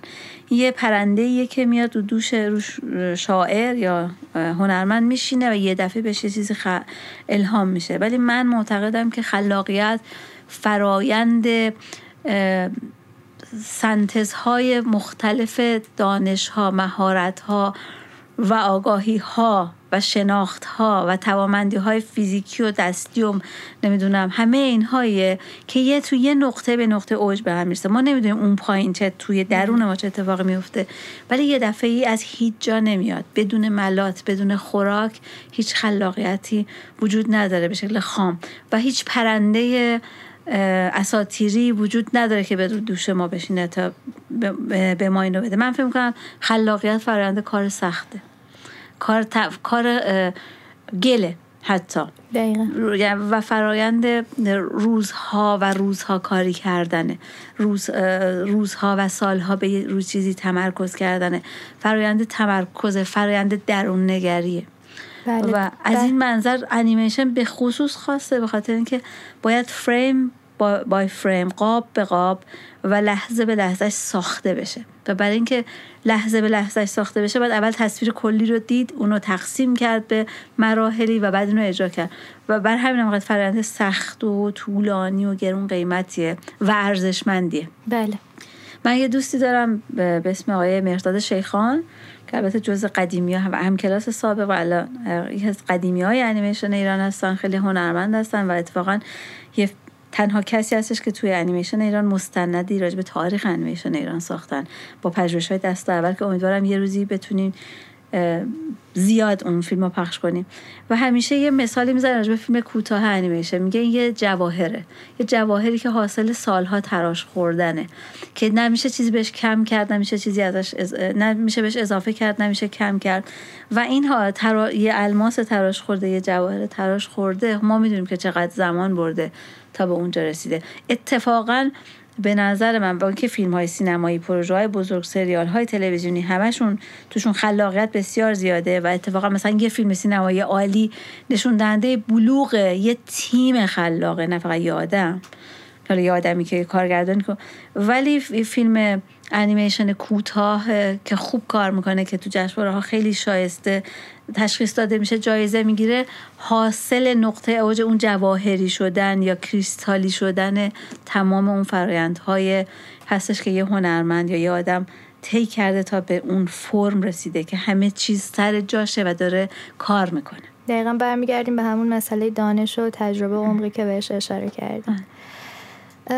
سوال بعدی که ازتون داشتم در راستای صحبتاتون این که همه این ایده هایی که به ذهنمون میاد بر اساس همه این فرایند هایی که گفتین آیا ارزش به تصویر کشیده شدن دارن یا صرفا همون در حد ایده و طرح بمونن بهتره؟ به نظر شما؟ خیلی سوال خوبیه. چون باز باز می‌کنه ذهن من رو به سمت یه پوشه ای تو ذهنم که دوست داشتم دربارهش صحبت کنم. درباره خلاقیت همونطور که میگم ما میگیم. هم من مثلا توی کلاس توی ورکشاپ هایی که توی دانشگاه هنر ما توی هفته انیمیشن میذاشتیم مثلا یادم آقای حمید شریعت یه بار اومدن و به خلق موجودات هیبرید از موجودات دریایی یا مثلا یه موجود دریایی یه موجود پرنده اینا صحبت کردن راجع به اینکه چجوری میشه به خلاقیت های تصویری رسید. یه دونه دو تا سه تا موجود رو با هم ترکیب کنیم و به یه موجود جدید برسیم. بله. من داشتم به همین فکر می‌کردم که حالا اگه خلاقیت بخوایم دسته بندی کنیم مثلا تصویری سبکی و محتوایی ما اکثر اوقات خلاقیت رو توی ایران به خصوص فقط نظر سبکی درک می‌کنیم و, و تصویری درک می‌کنیم. می‌کنیم صدا که کلا تو صدا ضعیفیم تو موسیقی ضعیفیم اصلا خیلی سواد موسیقی و سواد صدای خوبی نداریم که بسیار مهمه. ولی از اون بخش راجع محتوا هم همینطور هستش که شما وقتی فیلم های دانشجویی رو نگاه می‌کنید می‌بینید که به یه بلوغ حالا متوسط یا استاندارد نظر تصویر رسیدن. یعنی یه فریم که نگاه می‌کنید از فیلم پوسترش رو نگاه می‌کنید که یه باری که چه خوبه. بعد که فیلم رو نگاه می‌کنید یه فیلم معمولیه. بله. ما, ما 90 درصد فیلم هایی که تو دنیا ساخته میشن یا بخصوص فیلم های دانشجویی فیلم های معمولی هن. چرا چون یه, یه ایده تکراری رو گرفتن مثلا شما دقت کنید من دلم می‌خواست یه مثلا یه تحقیق تحلیلی تحلیل محتوایی که تعداد زیاد مثلا فیلم های پایان نامه ارشدی که توی ده سال گذشته توی این چند تا دانشکده که تو ایران هست تو گروه هایی که هستش یعنی سوره دانشگاه تهران. حالا دانشگاه تهران جدید البته. دانشگاه تربیت مدرس و دانشگاه هنر. بگیریم نگاه کنیم. ببینیم با چه نمایی شروع میشن. چند تاشون با یه نمای پن یا تیلت که از آسمون از تو ابر یه جایی میاد میاد پایین میاد تو جهان. یکی دو نفر اینو استفاده کردن و بارها بارها این داره استفاده میشه. یا داخل یه خونه یه و رو دیوار پر قاب عکس. بله. مثلا. چندین تا از این چند تا از این نماهای شروع داریم. همش تقلیدیه. یه نفر این کار کرده خوشمون اومده من می‌کنیم که و اکثرا با یکی از این شروع هایی که از قبل دیدیم شروع می‌کنیم. و من فکر می‌کنم فیلمی مثلا شما اگه وقت برگردین به فیلم محبوب کلای دیوار چهارم فیلم محبوب کلای هیچ جای شما شما یاد هیچ فیلمی که قبلا دیدین نمیندازه. اگرچه که تمامش حاصل تجربه سالیان فیلم دیدن کار تصویری کردن نوشتن و همه چیزی که محبوب کلایی انجام داده. هیچ کدوم هم نه, نه ایده ماشین لباسشویی جدیده نه ایده آشپزخونه جدیده نه ایده شطرنج جدیده نه ایده بچه جدیده. ولی اون جهانی که خلق کرده همش جدیده. اصلا یه جوری شروع میشه یه جوری تموم میشه شما همین جوری تا مدت ها گیج گیجی می‌خوری که این از کجا آمد از کجا رفت چطوری این تصاویر رو خلق بله. کرد. هیچ کدومش عناصر سازندش جدید نیست ولی اون جهان جدیده. من همیشه فکر می‌کنم که خوبه که ما مشق کنیم. حالا استاد گل پایگانی همیشه معتقدن که خوبه که ما تقلید کنیم. یکی اولین قدم یاد گرفتن تریدمون یا کارمون یا مهارت تقلید کردن خیلی هم درست اصلا کپی کاری تو نقاشی از قدیم بوده هنوزم بله ما سعی می‌کنیم سبکای رو یاد بگیریم تقلید کنیم. ولی اگر تو اون مرحله بمونیم دیگه چیزی بهش اضافه نکردیم. بله. اکثر ما تو همون هیته میمونیم. جرأت جلوتر رفتن نداریم. مشق کردن با کپی کردن درسته. یعنی این مشق. ولی بعدش ببینیم که حالا من چگونه می‌تونم زبان جدیدی خلق کنم. درست مثل زبون کلامی که بچه سه ساله هم فارسی حرف می‌زنه بچه هفت ساله هم فارسی حرف می‌زنه بچه کلاس چهارم شروع کنه انشا نوشتن ممکنه بچه تو دبیرستان شروع کنه شعر گفتن مثلا فروغ فرخزاد یه کتاب داره مثلا کتاب اوسیان و بله. دیوار و ایناشو می‌خونی شعرهای خیلی معمولی تر و احساسی و اینا هستن بعد یهو میاد می‌رسه به اون کتاب آخرش چجوری از این زبانی که ما با ددبده و تتپته شروع کردیم به شعر بله، بله. به همون ترتیب خلق زبان تصویری صوتی و روایی یعنی روایت. یعنی چه جوری من قصه میگم؟ چه جوری قصه رو بیان می‌کنم؟ با چه زبونی؟ با همون زبونی که بقیه می‌گفتن یا بر اساس همون زبونی که بقیه می‌گفتن من یه پیچی بهش میدم. یه جور دیگه میگم از یه زاویه دیگه. از یه زاویه دیگه می‌بینم. کاراکترها یه جای دیگه بله. می‌بینم. جهان یه جای دیگه نگاه می‌کنم. تصویر یه جای دیگه. اصلا چش سوسک می‌بینم. گرچه از چش سوسک دیدنم جدید نیست. گرچه که مثلا آقای حالا من اینا استادای همکار خودم میگم. مثلا استاد دستانی همیشه میگن که آقا با فلان موسیقی شروع نکن. این موسیقی اینقدر استفاده شده که دیگه اصلا تک خیلی تکراری. این کلمه خز رو براش استفاده این که خز شده استفاده نکنید توی جلسه های پایان میگن. یکی از این اولین مراحل خلاقیت اینه که آقا از چیزایی که استفاده شده اینقدر و دستمالی شده و تکراری شده استفاده نکنید. ولی من فکر می‌کنم فراتر از تصویر و سبکای تصویری. شاید یکم سخت باشه الان چون نرم افزارا معمولا سبکای تصویری خاصی رو آدم دیکته می‌کنن بله. الان اتفاقا با اینکه به نظر میاد انتخاب خیلی زیاد شده یه جورایی ما محدود شدیم به نرم افزارها. اون چیزی که به نظر من عنصر اصلی خلاقیت رو می‌سازه محتواه.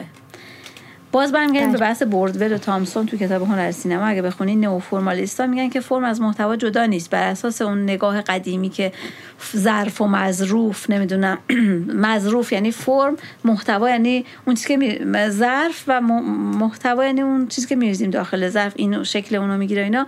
این مدل الان رد شده. معتقدن که فرم یعنی سیستم. یعنی یعنی شکل توی بیان اثر داره. اینکه چی می‌خوای بگی با اینکه چه شکلی رو براش انتخاب کنی برای گفتن اینا بله. به هم دیگه ربط داره. خب از این منظر که اگه نگاه کنی اون وقت آقا من چه حرفی می‌خوام بزنم؟ من معتقدم که بعد می‌خوام برگردم به سوال شما که آیا همه ایده ها ارزش گفتن دارن. بسیار از ایده ها تکراری ولی بعد اون وقت یه عالمه ایده های جالب تو همین جامعه که ما زندگی می‌کنیم وجود داره که ما یادمون میره اینو میشه راجع به اینا حرف زد. من همیشه بچه ارشد رو تشویق می‌کنم که اینجا تنها جاییه که شما تهیه کننده و سفارش دهنده و همه چی این فیلم خودتی. آقا یه حرفی راجع به خودت بزن خانم باید بگم خانم چون بیشتر دانشجو خانم یه حرفی راجع به جهان زنده... معاصر که داری توش زندگی می‌کنی بزن. راجع به تجربه دانشجو بودنت حرف بزن. من مثال می‌زنم دوباره خانم سارا آیت اللهی که اسمش توی شناسا زهراست.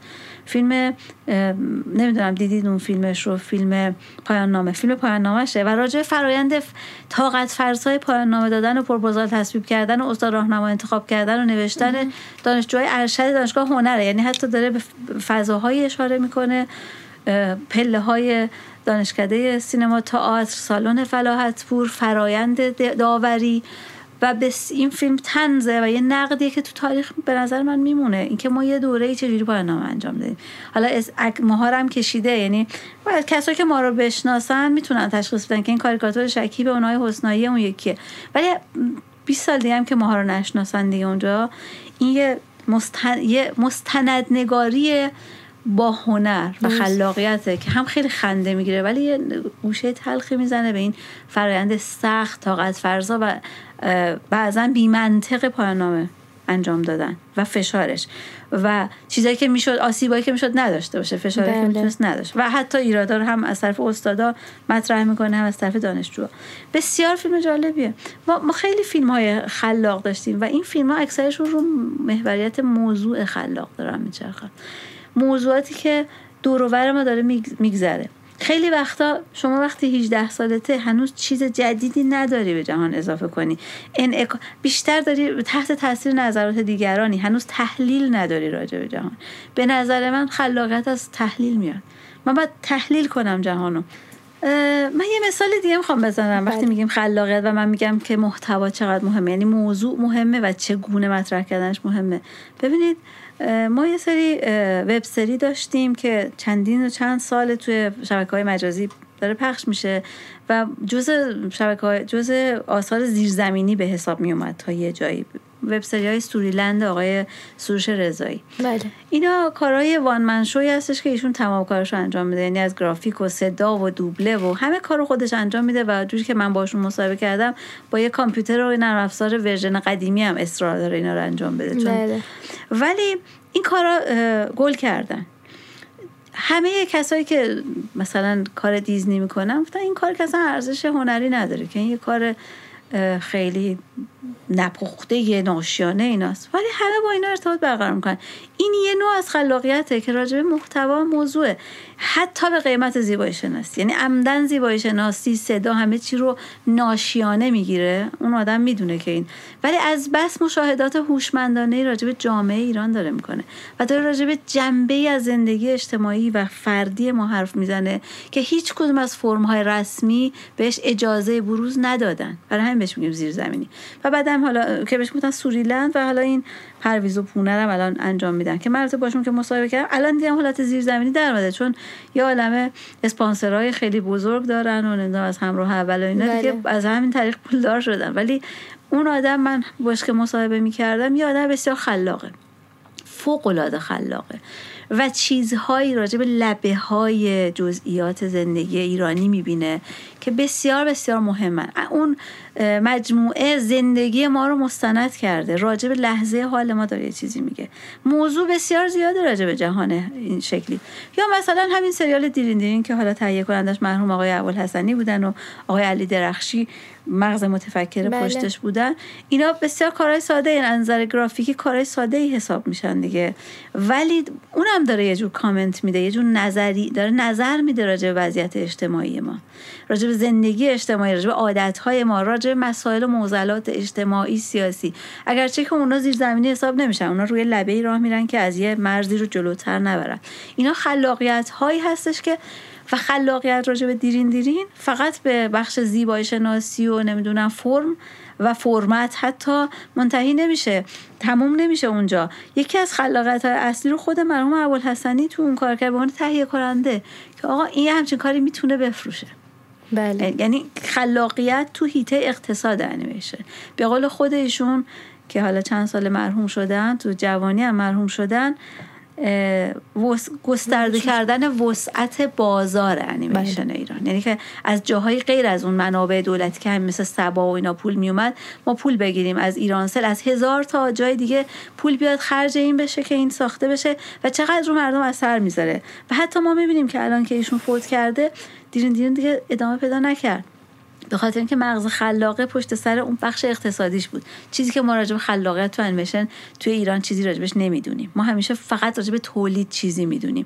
ما به شکل سنتی تو ایران انیمیشن ایران سنتیه و با صنایع خلاق با بالهای دیگه که بهش ربط دارن از بازاریابی تا اقتصاد انیمیشن تا IT صنایع IT که رو بستر اصلا رو بستر IT شما باید الان کارتون رو پخش کنین دیگه. باهاش غریبه هستن. جمع سنتی جامعه از انیمیشن ایران هنوز خیلی سنتی هستش و ربط خودش رو با گیم ربط خودش رو با VFX کم هنوز ارتباط برقرار بله. کرده. تمام این هیتا خلاقیت لازم داره. نه فقط محتوا نه فقط اون چیزی که می‌خوای بسازی. اینو به کی می‌خوای بفروشی؟ مخاطب که اینا همش خلاقیت می‌خواد.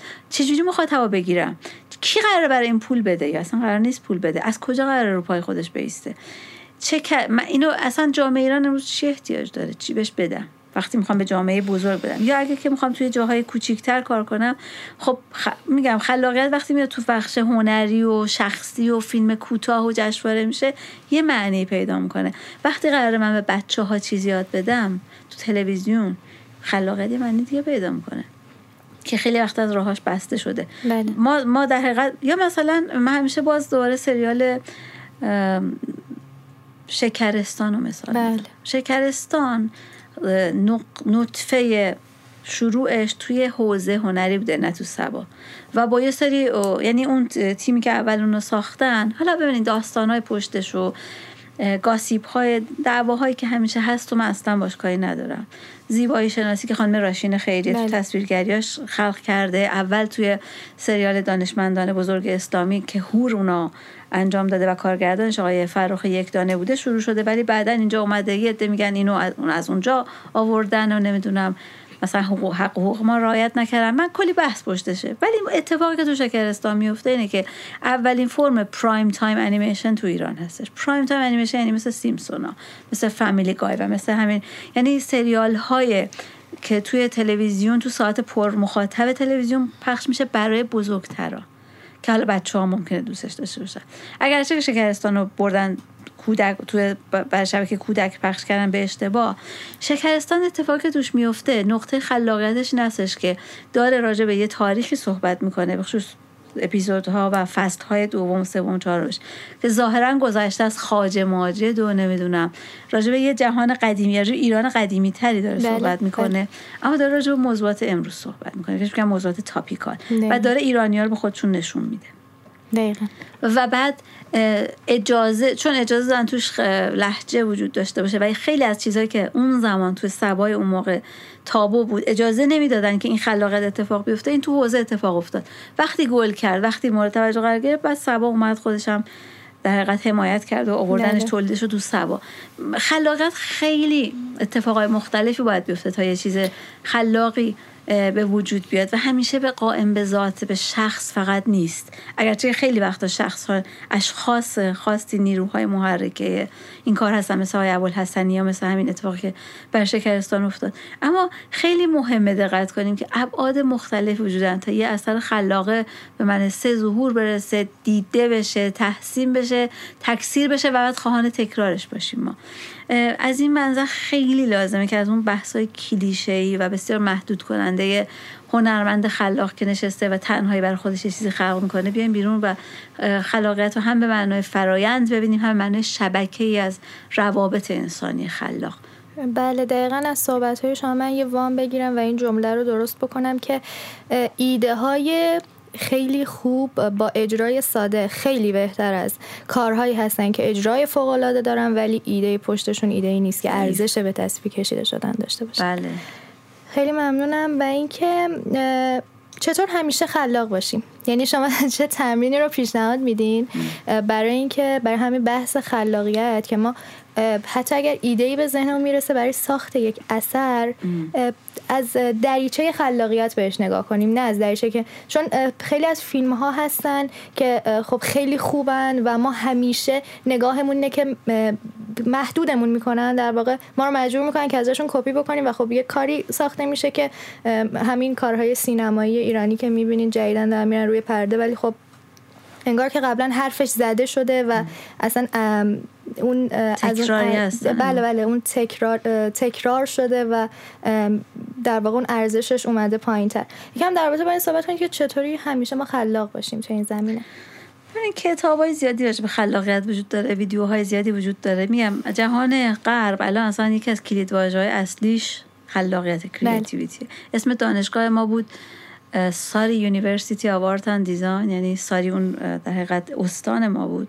دانشگاه art design Surrey. بعد شد University for the Creative Arts و بعد creative industries. یعنی مثلا گفتمان غالب هنر رو نمی‌دونم IT و صنعت و همه چی creativity ولی از اون بحثه که رد شیم ببینید من به عنوان آدمی که گفتم خاستگاه من خلاقیت تصویری و طراحی و نقاشی نبوده. ولی خب من بعدا کارشناسش شدم. یعنی الان سوادش رو پیدا... چشمم و سواد تحلیل تصویری و نمی‌دونم رسانه رسانه تصویری صوتی رو دارم.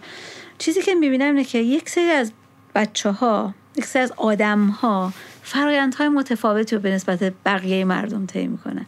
جهان یه جور دیگه می‌بینن یعنی من کاملا الان می‌دونم با همه حرفایی که زدم راجع که خلاقیت فراینده حاصل آموزش حاصل تمرین ممارست زندگی و تجربه است.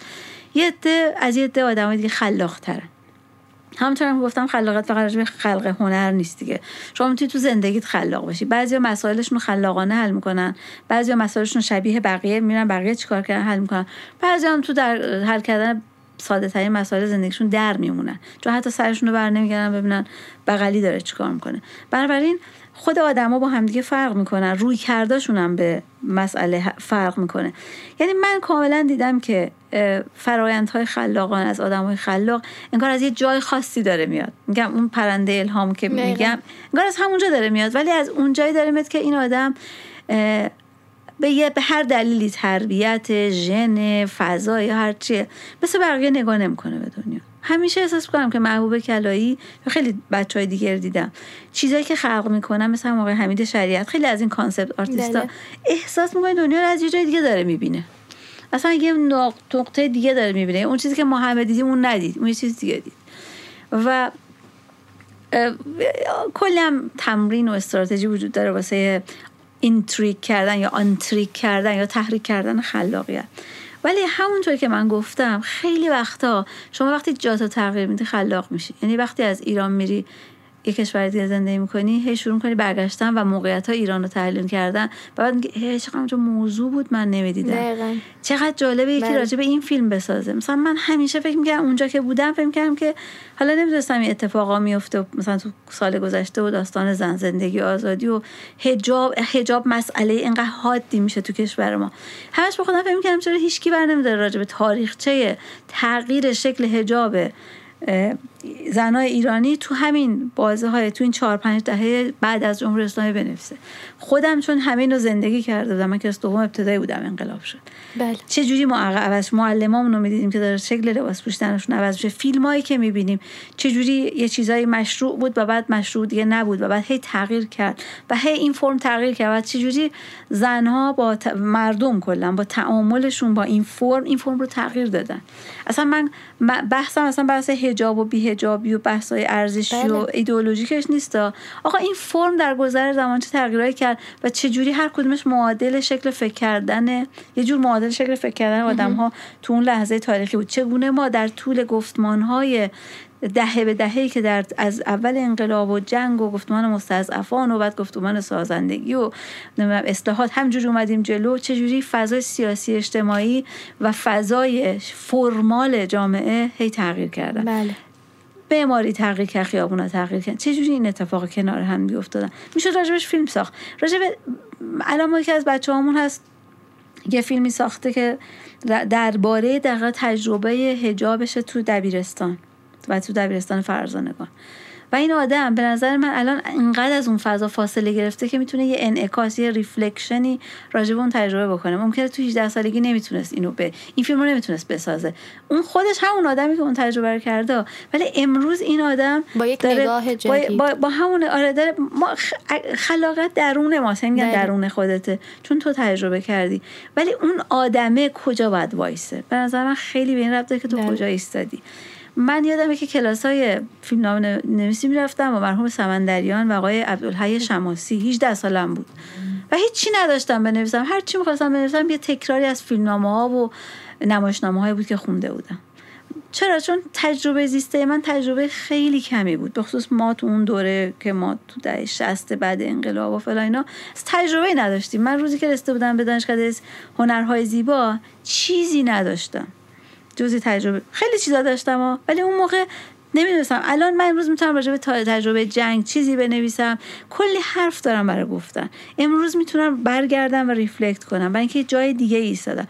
ولی بعدا که رفت الان که برمیگردم می‌تونم ده تا فیلمنامه کمدی راجع به روابط دانشجویی و استادی تو اون دهه 60 مثلا بین سال 69 تا 75 تو دانشگاه هنر زیبا.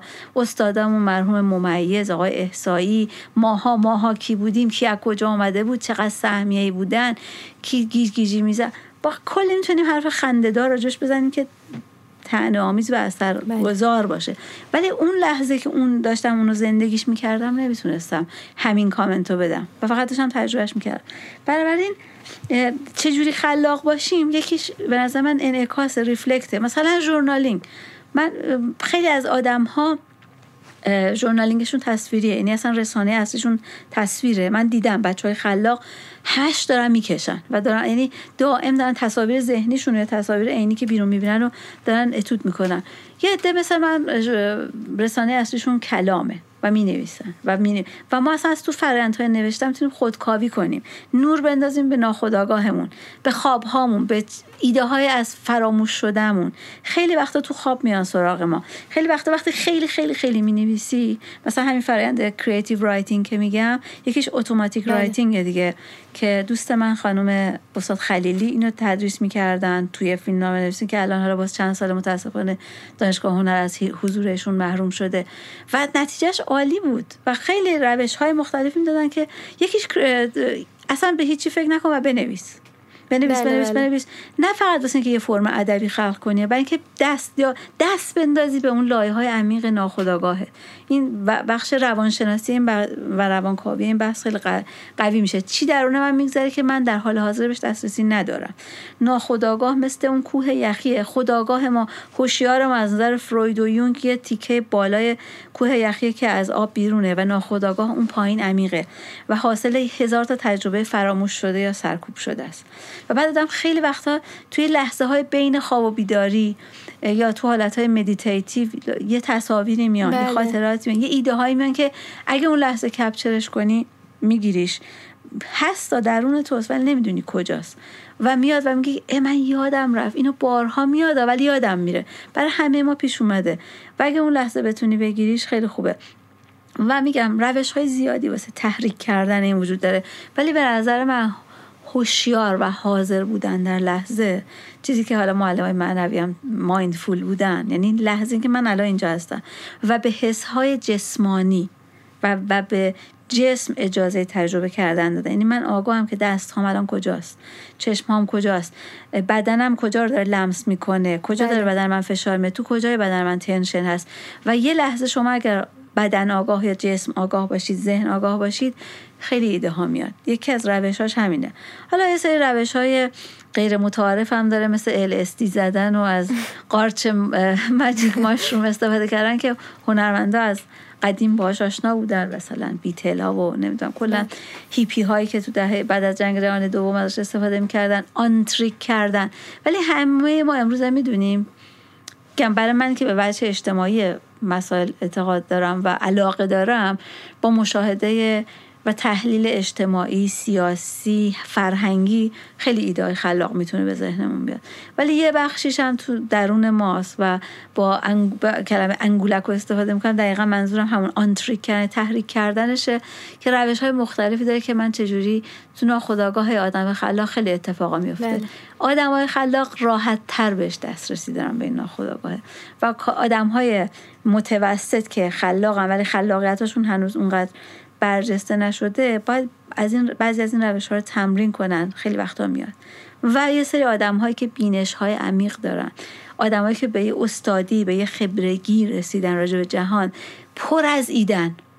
بله. من یادم آقای بری پروز که انیماتور تجربی استاپ موشن استاد استاپ موشن انگلیس هستن و آثار فوق العاده ای ساختن. اگرچه تو کار mainstream هم کار کرده ولی فیلم خیلی خاصی ساخته مثل فیلم Screen Play خیلی فیلم های عجیب غریبی ساخته. این تقریبا هر سال میومد دانشگاه ما صحبت می‌کرد چون دوست یکی از استادا بود. و همیشه می‌گفت من اینقدر ایده نساخته شده دارم. و تو کاملا میدی که یه آدم خلاق چجوری زندگی می‌کنه. بله. و وقتی حرف می‌زد از تئاتر حرف می‌زد از اپرا حرف می‌زد از موسیقی حرف می‌زد از انیمیشن حرف می‌زد از سینما حرف می‌زد از مادر بزرگش حرف می‌زد. اصلا برای اون آدم همه جهان خوراک خلاقیت بود. و فقط همیشه دلش میسوخت که پول نیست به اندازه بهش به اندازه کافی fund نتونسته داشته باشه که ایده هاشو بسازه. برای یه جایی می‌رسه که شما شروع می‌کنید به تولید کردن موضوعات خلاق تصاویر خلاق و این هم خودش یکی از اون راههایی که هنرمندا برن. یکی از چیزایی که این اخیرا من باش چند سال مواجه شدم کتاب راه هنرمنده. Artist's Way اسم نویسندش الان یادم رفته که تو به فارسی ترجمه شده. بله. جولیا کامرون فکر کنم الان یادم نمیاد. و اونم یه عالمه روش هایی داره مثل بله. نوشتن سه صفحه در روز صبح. اول اینکه کاری که از خواب بیدار میشی سه صفحه بنویسی بدون هیچ فکری و اینا. دقیقا همون که... اشاره رو می‌خواستم بکنم که من کتاب رگه تلاشون رو خونده بودم.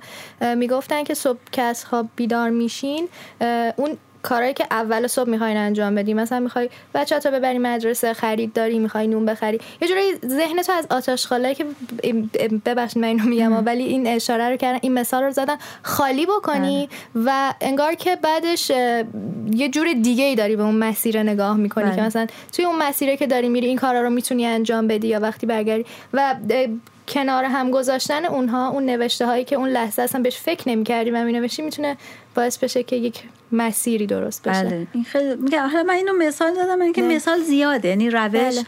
کتاب مدعیان خلاقیت توی جهان غرب زیادن.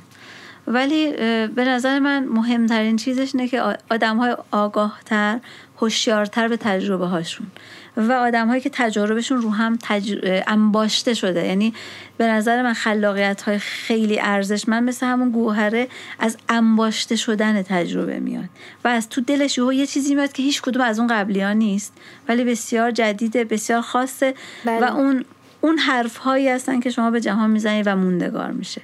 اگر خلاق و حاصل عالم خلاقیت های ریز یا فرایند خلاق, خلاق زندگی کردن هستش.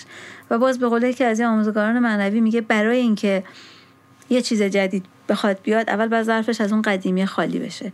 چای قدیمی یا چای سرد شده رو باید خالی کنید تا چای تازه این تو بریزی. بله، و فرایندهای meditative یا مراقبه یا ذهن آگاهی اینا یکی, شو...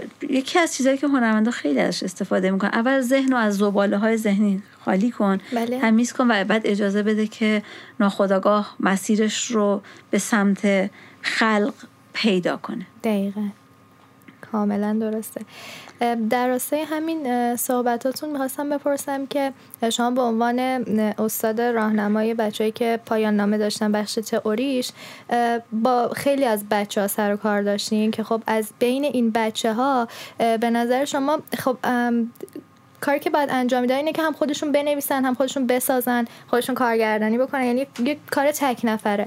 و از بین همه کاری که شما دیدین چه کسایی بودن که اصلا اون چه بحث نوشتنه خیلی بیشتر استعداد داشتن؟ یعنی ما از کجا بفهمیم که توی این بخش استعداد داریم و روش بخوایم سرمایه گذاری بکنیم و اصلا توی این هیته فعالیت بکنیم. چون مثلا توی این گروهی که الان ما اینجا هستیم مثلا یکی خیلی نوشتنش خوبه یکی خیلی اجراش خوبه ممکنه مثلا ایده ایده خلاق اونطور به ذهنش نیاد. طبق تجربه شما بهمون بگین که مثلا چه بچه های این ویژگی رو داشتن و شما بهشون گفتین که اینو دنبال بکنن توی این زمین؟ ببین من واقعا به کسی نگفتم. یعنی آدم خودشون خودشون رو پیدا می‌کنن توی این بله بله. و شما بعد می‌بینید که دانشجوی داریم که به شدت آدم سیستماتیک و مدیریه. می‌تونه پایان نامه نظری رو خیلی ترتمیز در بیاره جمع کنه. الان هم داره مدیر تولید شده توی استودیو. ولی فیلم پایان نامه که نگاه می‌کنی یه فیلم خیلی معمولیه یا حتی کلیشه‌ایه. توش بله. این آدم خیلی آدم خلاقی نیست توی فرایند فیلم ساختن حداقل. بله. ولی ممکن خل... چون می‌دونین خلاقت هم هیتای مختلف داره. ولی به شدت یه آدم سیستماتیکه یه آدمی هست انقدر خلاقه که اصلا تو چارچوبای آکادمیک نمیگنجه. ددلاین رو نمی‌تونه رعایت کنه. هر وقت بیاد پرنده خلاقه بیاد بشینه رو دوشش می‌تونه کار کنه. از فارغ و تحصیل نمیشه. ما ما یه طیفی از آدم ها رو داریم این بله. وسط. و معمولا آدم هایی رو می‌تونیم اون وسط بگیریم.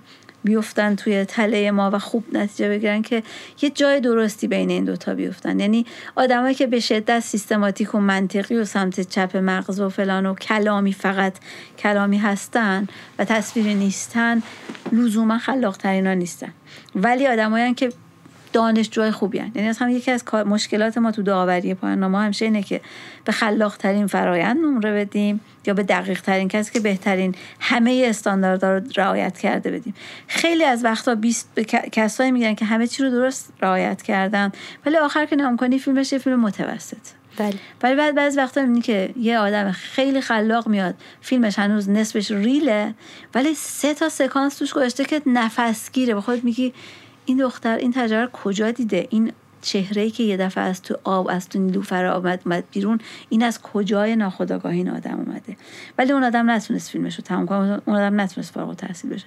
بنابراین ما طیف وسیع از دانشجوها داریم و یه جای اون وسط ها میفته که بله. یه بخشی از مهارت های سمت چپ و سمت راست مغز کلامی ها و خل... تصویری ها خلاقیت ها و نمی‌دونم نظم ها نظم سیستم. چون ببینید این یه فرآیندی که هم باید بیاد تو سیستم قرار بگیره هم باید بیرون box رو نگاه کنه. بعد اینا با هم تلفیق بشن دیگه.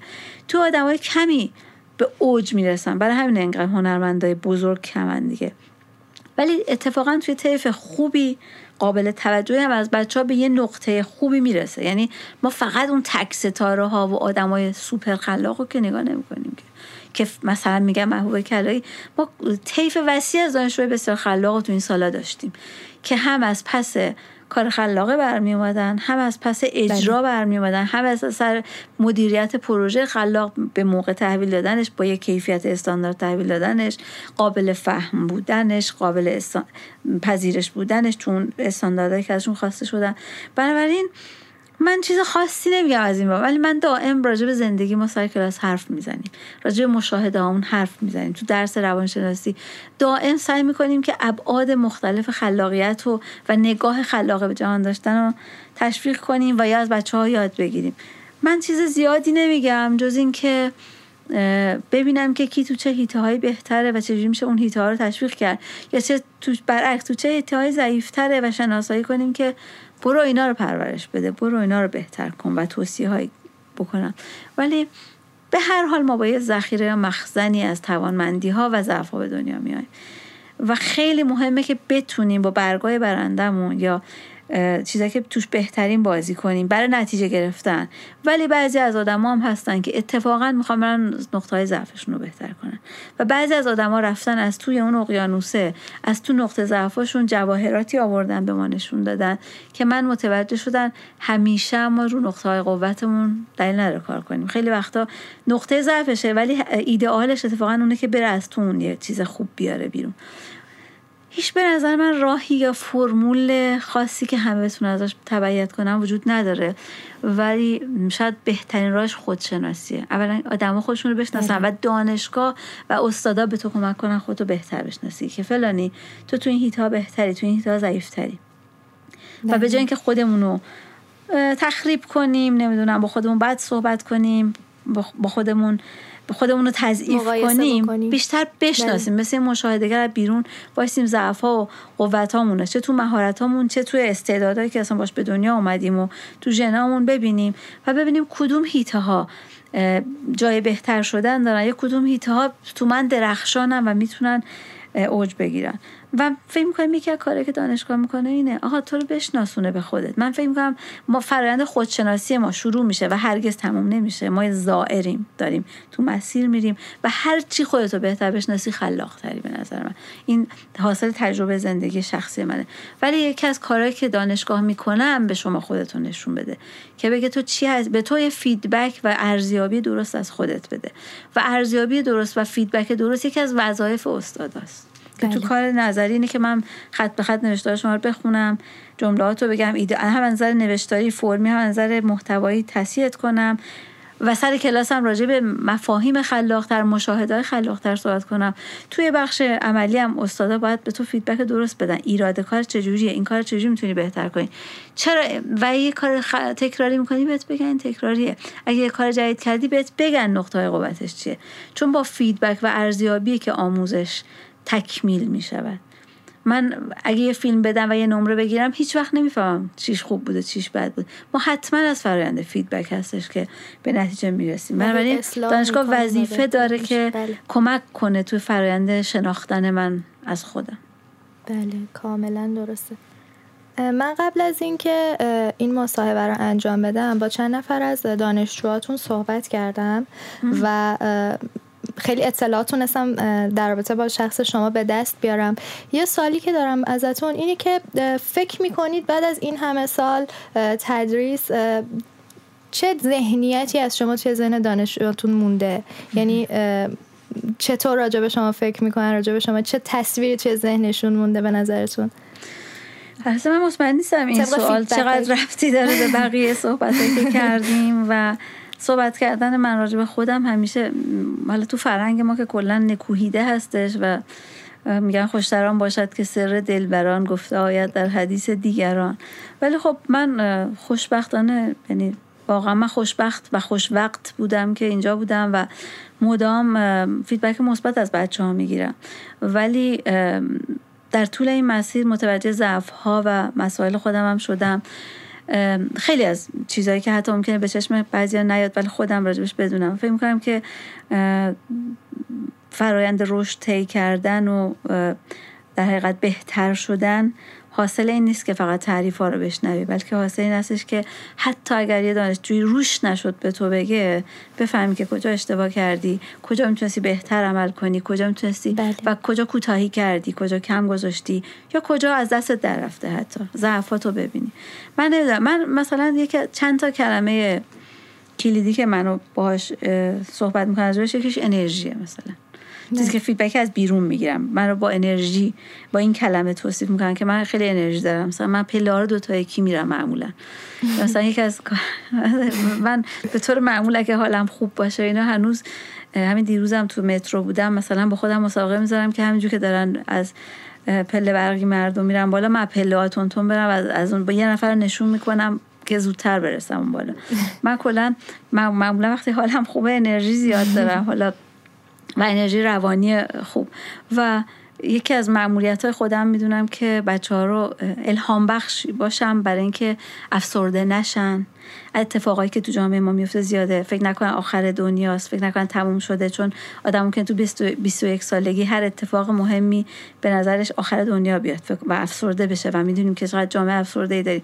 یکی از وظایف خودم می‌دونم که امید بدم و امیدم الکی و از این هم انرژی مثبت های الکی نباشه. یعنی واقعا به دلایلی که به دلایل تجربه زیسته زندگی از نظر من یه چیز با شکوه و ارزشمنده و نشون بدم که این چجوریه. و فکر می‌کنم تونستم این کار رو تو کلاسام بکنم. فکر می‌کنم یکی از تصاویری که شاید بچه از من دارن این هستش که الهام بخش باشم. نه اینکه با زندگی خودم بله. و من اصلا یادم خودم اصلا در اون حد و اندازه نمی‌بینم که بگم زندگی من مثلا جایی اصلا نیومدم. هنوز به جایی نرسیدم که بخواد راجب خود من صحبت بشه. ولی تلاش می‌کنم مثل مدیوم مثل رسانه چیز آموزه هایی که از آدمایی از خودم بزرگتر آموختم و منتقل کنم که زندگی ارزش زیستن داره ارزش سختی کشیدن داره ارزش دانایی و دانایی مهمه و رشد مهمه. اینا فکر کنم چیز و اینکه و اینکه تو رشد کنی برای من مهمه. و اینکه ممکنه من به تو مجبورشم سخت بگیرم. مثلا من حتما راجع به سختگیری من با بچه ها با شما بله. صحبت کردم من آدم سختی هستم سختگیری هستم. نمی‌دونم چقدر آدم سختی هستم. شاید تو بعضی از موارد آدم سختی هم باشم. مطمئنم پر از ایراد و اشکال هم یکیش هم همینه. اما من فکر می‌کنم که من با سختگیری انگلیسی یه آدم آکادمیک شدم و اون سختگیری رو ارزش میدم. من بله. چندین بار وقتی اندیدارلی فیدبکش رو باز کردم خوندم نشستم زار زار گریه کردم. من تو اولین پنلی که واسه دکترام داشتم گریه کردم. که تازه بچم کوچیک بود شیش ماهش بود و هنوز به هیچ جا نرسیده بودم و یا احساس کردم که اصلا هیچ جایی نیستم و پر پخش و پلام و متوجهم که اون سخت اسمش از سختگیری یعنی که به نظر بار منفی داره. ولی من فکر می‌کنم که به خصوص تو ایران تو جهانی که همه دارن پیچ و مورا رو شل می‌کنن یه باید باشن اینا رو سفت کنن.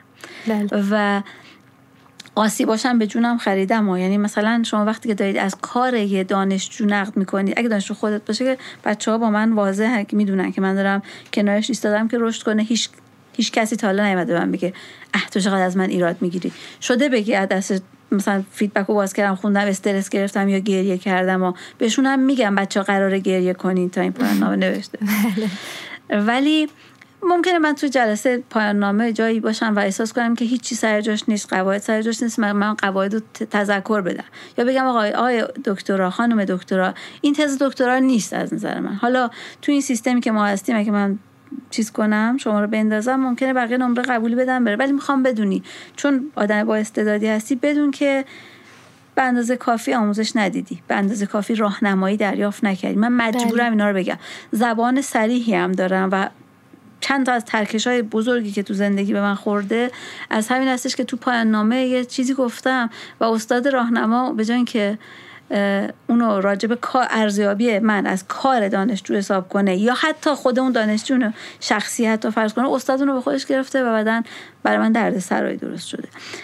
می‌خوام بهشون بگم تو جهانی که اصلا رسم نیست ما به هم دیگه نقد و ارزیابی چیز کنیم دقیق کنیم و صادقانه بهش میگن بهش میگن constructive criticism مثلا میگن feedback ی که باید به دانشجو بدینه. constructive بله. criticism یا نقد سازنده. نقد سازنده یعنی چجوری میشه اینو بهترش کرد؟ اینو نداریم. من این کارو کردم. بعضی وقتا ترکشاش بهم خورده ولی توی حوزه کلاسم تو حوزه تاثیرگذاری من فوق العاده موثر بوده و اثر کرده. چرا؟ چون این فرهنگ رو از یه آدمای بزرگتر از خودم یاد گرفتم و سعی کردم اینو منتقل کنم. من معتقدم هیچ کیفیتی بدون سختگیری بدون دقت و وسواس تولید نمیشه. آدمای وسواسی رو مثلا بهشون انگ وسواسی می‌زنن من این کنترلگر این وسواسیه ولی به قول استاد دهستانی این موبایل رو همیشه نشون میده. میگه اگه آدمای وسواسی نبودن این موبایل هیچ وقت دست شما نمی‌رسید. اگه شما می‌خواستین همیشه همینجوری حالا اب نداره ویرگول حالا نیم فاصله اب نداره. اگه قرار بود نیم فاصله ها و ویرگولاشون درست رعایت نکنن این دستگاه الکترونیکی با این همه ویژگی های فوق العاده به دست شما نمی‌رسید. ما مجبوریم سخت بگیریم. ما مجبوریم مثل استانداردها رو رعایت کنیم تا کیفیت تولید کنیم. هیچ کیفیتی بله. توی بدون فرایندهای سخت و با دقتهای زیاد ساخته نمیشه برای من از این عملکرد خودم دفاع می‌کنم و فکر می‌کنم که این بله. لازمه شما هیچ موسیقی بدون که یک هزارم ثانیه اگه با تاخیر نواخته بشه موسیقی نیست حالا آقای مجیدی دوست ما که حالا توی کار پادکست این پادکست هستن اینو می‌دونن بله. این تمام تصاویری که توی کامپیوتر خلق میشن حاصل به قول آقای منویچ calculated space هست. این فضا فضای محاسبه شده و دقیقیه. جهان و, و جهان داره به سمت محاسبه و کنترل و دقت بیشتر داره میره. ما مجبوریم این رو تو فرهنگ کاریمون تو فرهنگ درس خوندنمون حتی تو فرهنگ خلاقیتمون بیاریم.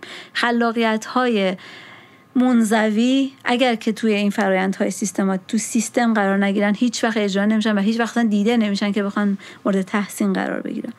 من اینا رو راجع خودم می‌دونم. سختگیری رو می‌دونم. نمی‌دونم. بعضی میگن آدم گیریه. نه از این اصطلاح این, شکل استفاده می‌کنن. دست از سرت ور نمیدارم وقتی که میری پیدات نمیشه میام سراغت. فلانی کجایی؟ پس کی پایان؟ کاری ندارم که آره اینا مش بال بچه های بالغن ارشدم برم پایان. باز میام باز میام دوباره میام سه باره بله. میام تذکر میدم.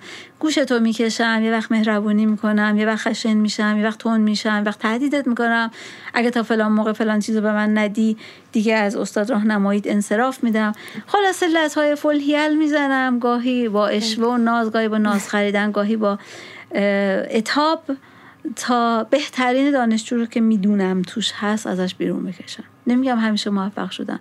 نمیگم رابطم با همه بچه ها عالی بوده. بچه هایی بودن که از دست من شکایت داشتن یا دلخور بودن. بعدا تونستیم با هم دوست بشیم. بعضیشون نتونستیم دوست شیم. یا منو اشتباه گرفتن یا من اونو اشتباه گرفتن مطمئنا شکیب 14 سال پیش خطاهای بیشتری می‌کرد. من الان فکر کنم ملایمتر شدم. و تحملم راجع به حتی عدم رعایت استانداردها بیشتر شده. اگرچه که بعضی میگن بعضی وقتا به نظر می دارم استانداردامو میارم پایین ولی بعضی وقتا دارم احساس می‌کنم که توی ظرفیت که وجود داره چه کار میشه که. راجع به این که بعضی وقتا من اگریسیو و تندم حتما از شما شنیدین. راجبه که مهربونم هم باز شنید. بله. به هر دو, دو, من میگم هر دو اگه بخوام انصاف بگیریم هر دو تاش هست. خیلی بیشتر بود اون بخش مهربونیت آره. یه ذره بیشتر شده. من پا به که گذاشتم. ناخودآگاه کاراکتر مادری من خیلی دست بالا رو گرفته به خصوص با توجه اینکه من نسل جدید رو خیلی دوست دارم و اینکه می‌دونم در معرض چقدر آسیب و چقدر داستانه. دلم میسوزه دیگه. احساس می‌کنم که یه جای حامی یه جای سفتی باید یه جای احساس کنم یه جایی هست که میشه بهش پناه برد. و بعد من مورد مشاوره خیلی از دانشجو قرار می‌گیرم. یعنی که مسائل شخصی مسائل کات کردن و بریک اپ و دوست شدن و به هم زدن و مسائل با خانواده هاشون مسائل تو ازدواج می‌دونید به خصوص تو ارشد دوره بزرگسالیه دوره وارد رابطه شدن از رابطه بیرون آمدن بچه بزرگ کردن از نسل قدیمی پدر مادر به پدر بزرگ مادر بزرگ نگهداری کردن. همیشه بهشون میگم اومدی تو دوره ارشد دوره مسئولیت های بزرگ سالان است. دوره بله. بیخیالی 18 سالگی گذشته. حالا و بدونید که با همه این مسائل دارید یه چالش بزرگی مثل ارشد انیمیشن هم به برنامهتون اضافه می‌کنید. بهانه نیاریم. بسیار از تعالیم معنوی که خودم رو توشون قرار دادم و سعی می‌کنم بیارم تو فضای انیمیشن برای اینکه جهان قابل تحمل تر بشه جهان خلاق تر بشه و من به رشد معتقدم. من همیشه میگم اگر که یه دونه ارزن یه دونه شاهی که روی کوزه ما سبزش می‌کنیم این دونه که واسه عید سبزشون می‌کنیم اگر این توی یه ذره رطوبت کافی دمای کافی یا خاک مناسب قرار بگیره بلا فاصله ریشه می‌زنه و در میاد. و و قرارم هست تمام اون پتانسیل رشد و به اون نقطه نهایی رسیدن توی اون ژنوم اون هست. و ما که یه موجود بسیار بسیار پیچیده تر از اون یه دونه هستیم مطمئنا برای رشد ساخته شدیم. هر جا که افسرده میشیم چون داریم رشد نمی‌کنیم. ما اصلا دونمون هر جا و برای همین معتقدم محیط پروراننده برای رشد لازمه. ولی با وجود این معتقدم که آقا ذات رشد در درون توست و تو باید خودت کمک کنی این رشد فرایند خلاقیت از تو فرایند رشد میاد. من دلم می‌خواد کنار دانشجویان مختلف بیستم. تا به بهترین رشدی که میشه تو این بزاعتی که داریم تو این فضای آموزشی که داریم تو این با همه محدودیت ها برسم و تماشا کردم و دیدم که ما توی گروه انیمیشن خودمون نقشی داشته ایم در رشد در و به نسته ظهور رسیدن دونه پر از استعداد بچه هامون هر کسی تو ظرفیت های خودش. و از این نظر فکر می‌کنم که فکر می‌کنم تو این فضاها بچه ها با شما حرف زده باشن. اینا همش راجع به تلاش ها یا ایده آرمان های منه. من نمی‌دونم چقدر بهش رسیدیم. ولی می‌دونم که تا یه درصدی هم رسیدیم. داریم می‌بینیم. و من اتفاقا تو این یه هفته گذشته که مسائل مرتبط با از دانشگاه بیرون اومدنم شد توی پست هایی که خودم گذاشتم و کامنت ها که بقیه گرفتم و پستی که به خصوص آقای دکتر مازیار راجع به من نوشتم و این بله. پست هزار بار به گفته ایشون شعر شده که خود منم تجربه کردم و کامنت هایی که از توش هی به من برگشت بحث اعظم feedback ها این بود که من یه آدم خدمتگذاری بودم وظیفه خودم خدمتگذاری می‌دونستم. فکر کنم و متوجه مسئولیت ها و سنگینی مسئولیت ها هستم اگرچه که ممکنه 20 درصدش رو تونسته باشم واقعا انجام داده باشم. conscious conscientious بودن یا وجدان کاری داشتن. فکر کنم راجع به این چیزا درباره من صحبت می‌کنم. و این یه تاییدی بود اینکه من تلاشمو تو این مسیر کردم. و هیچ کدوم نمی‌تونیم بگیم به لزوما به همون هدف رسیدیم. بله. ببخشید من اینقدر به خودم صحبت کردم. می‌خوام بدونید که از نقطه تفرعون نقطه خودخواهی نمیاد. از نقطه احساس مسئولیتی میاد که من دارم و امیدوارم بعد از این هم تو ظرفیت های جدیدی بتونم خلق کنم که اتفاقا با جمع بزرگتری از بچه ها در تماس بشم بله. خدماتم رو وسعت بدم آموزش هم هر چی که دارم و در چنته دارم یا در وسعت در خورجین توانمندیام دارم بتونم گسترش بدم اتفاقا به دانشجوهای بیشتری به جمعهای بزرگتری و از این منظر خودم بیشتر رشد کنم انقدر همصحبتی با شما قشنگه که اصلا آدم دلش نمی‌خواد قطع کنه و هی دوست داره بیشتر صحبت کنه و بیشتر چیز یاد بگیره. اما متاسفانه دیگه نمی‌تونیم از یه تایمی بیشتر صحبت بکنیم. به عنوان سال آخر سالی که ما توی همه اپیزودامون از مهمانان عزیز می‌پرسیم که چه فیلم یا کتابی که خیلی روتون تاثیر گذاشته و توی مسیر کمکتون کرده رو پیشنهاد می‌کنید برای نسل جوانتر؟ چه فیلمی چه کتابی. که از قبل گفتون بهش فکر مطمئنم هستش. خیلی خیلی فیلم ها و خیلی کتاب ها رو من اثر گذاشتن. من واقعا آثار آقای مایکل دودوک رو دوست دارم. و اون روی کرده یه وجه عرفانی که توش بله. اصلا بارز نیست ولی هست. و بعدم که باشون یه مصاحبه داشتم یه ورکشاپی تو ایران داشتیم تاکید کردن بعد بعدن اومدن تو خلوتم به من گفتن که من دوست ندارم راجع به این وجه خیلی حرف بزنم چون بعضیا دوست ندارم ولی درسته. من فیلم لاک پشت قرمز ایشون رو واقعا دوست دارم و واقعا به شکل عظیمی روی من اثر داشته. بله. و یه, یه انیمیشن بی کلام سینمایی هستش. و راجبه یه سفر درونی آدمی که توی جزیره در حقیقت از کشتی دور افتادن فوق العاده است. من یادم که اینو با پسر نوجوانم موقع پسرم نوجوان بود دیدم. و می‌دونی بچههایی که بنتن می‌بینن بچههایی که انیمه می‌بینن بچههایی که اتکان تایتان و فرمت های به اون خشنی می‌بینن من فکر کردم حوصله‌اش سر بره. ولی وقتی که فیلم تموم شد پسرم شروع گریه کردن. و وقتی ازش می‌پرسم چرا گریه می‌کنی نمی‌دونست چرا. اینقدر تاثیر عمیقی روش گذاشته. من آثار میازاکی رو دوست دارم به خاطر نشون دادن بچه بسیار انسانی انسان. بله, بله. خیلی بیشتر. من کلا خیلی از آثاری که دوست دارم اصلا تو دستبندی آثار متعارف طبقه بندی نمیشن.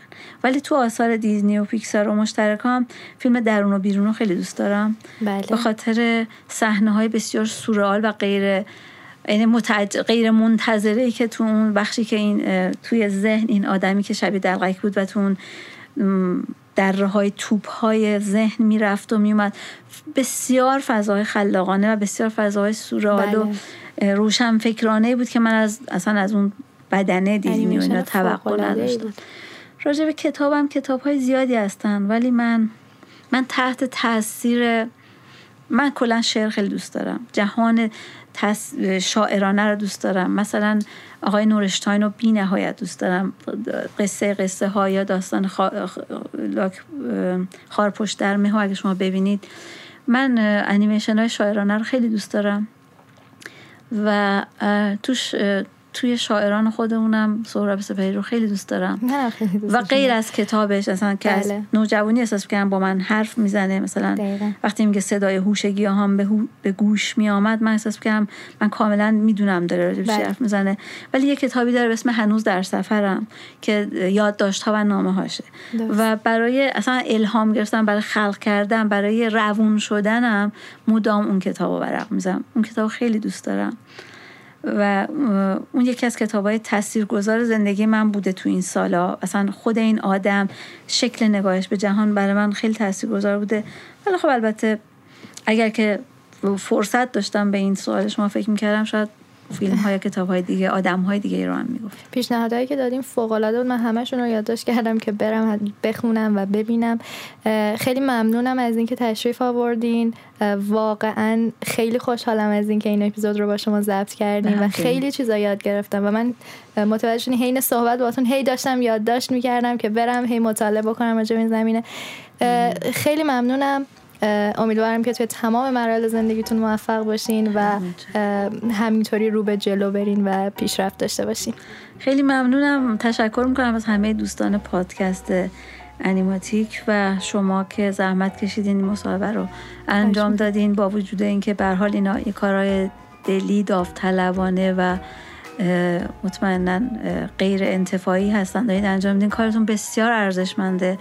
من واقعا تحسینتون می‌کنم که جمع به این دوستانگی و خوبی و مهربانی و متخصصی دارید کنار هم تجربه می‌کنید و امیدوارم که بالیدن و فراگیر شدن پادکست شما رو ببینم. خیلی ممنونم و تشکر می‌کنم از همه کسانی که تا اینجا به پادکست ما گوش دادن. خدا نگهدار.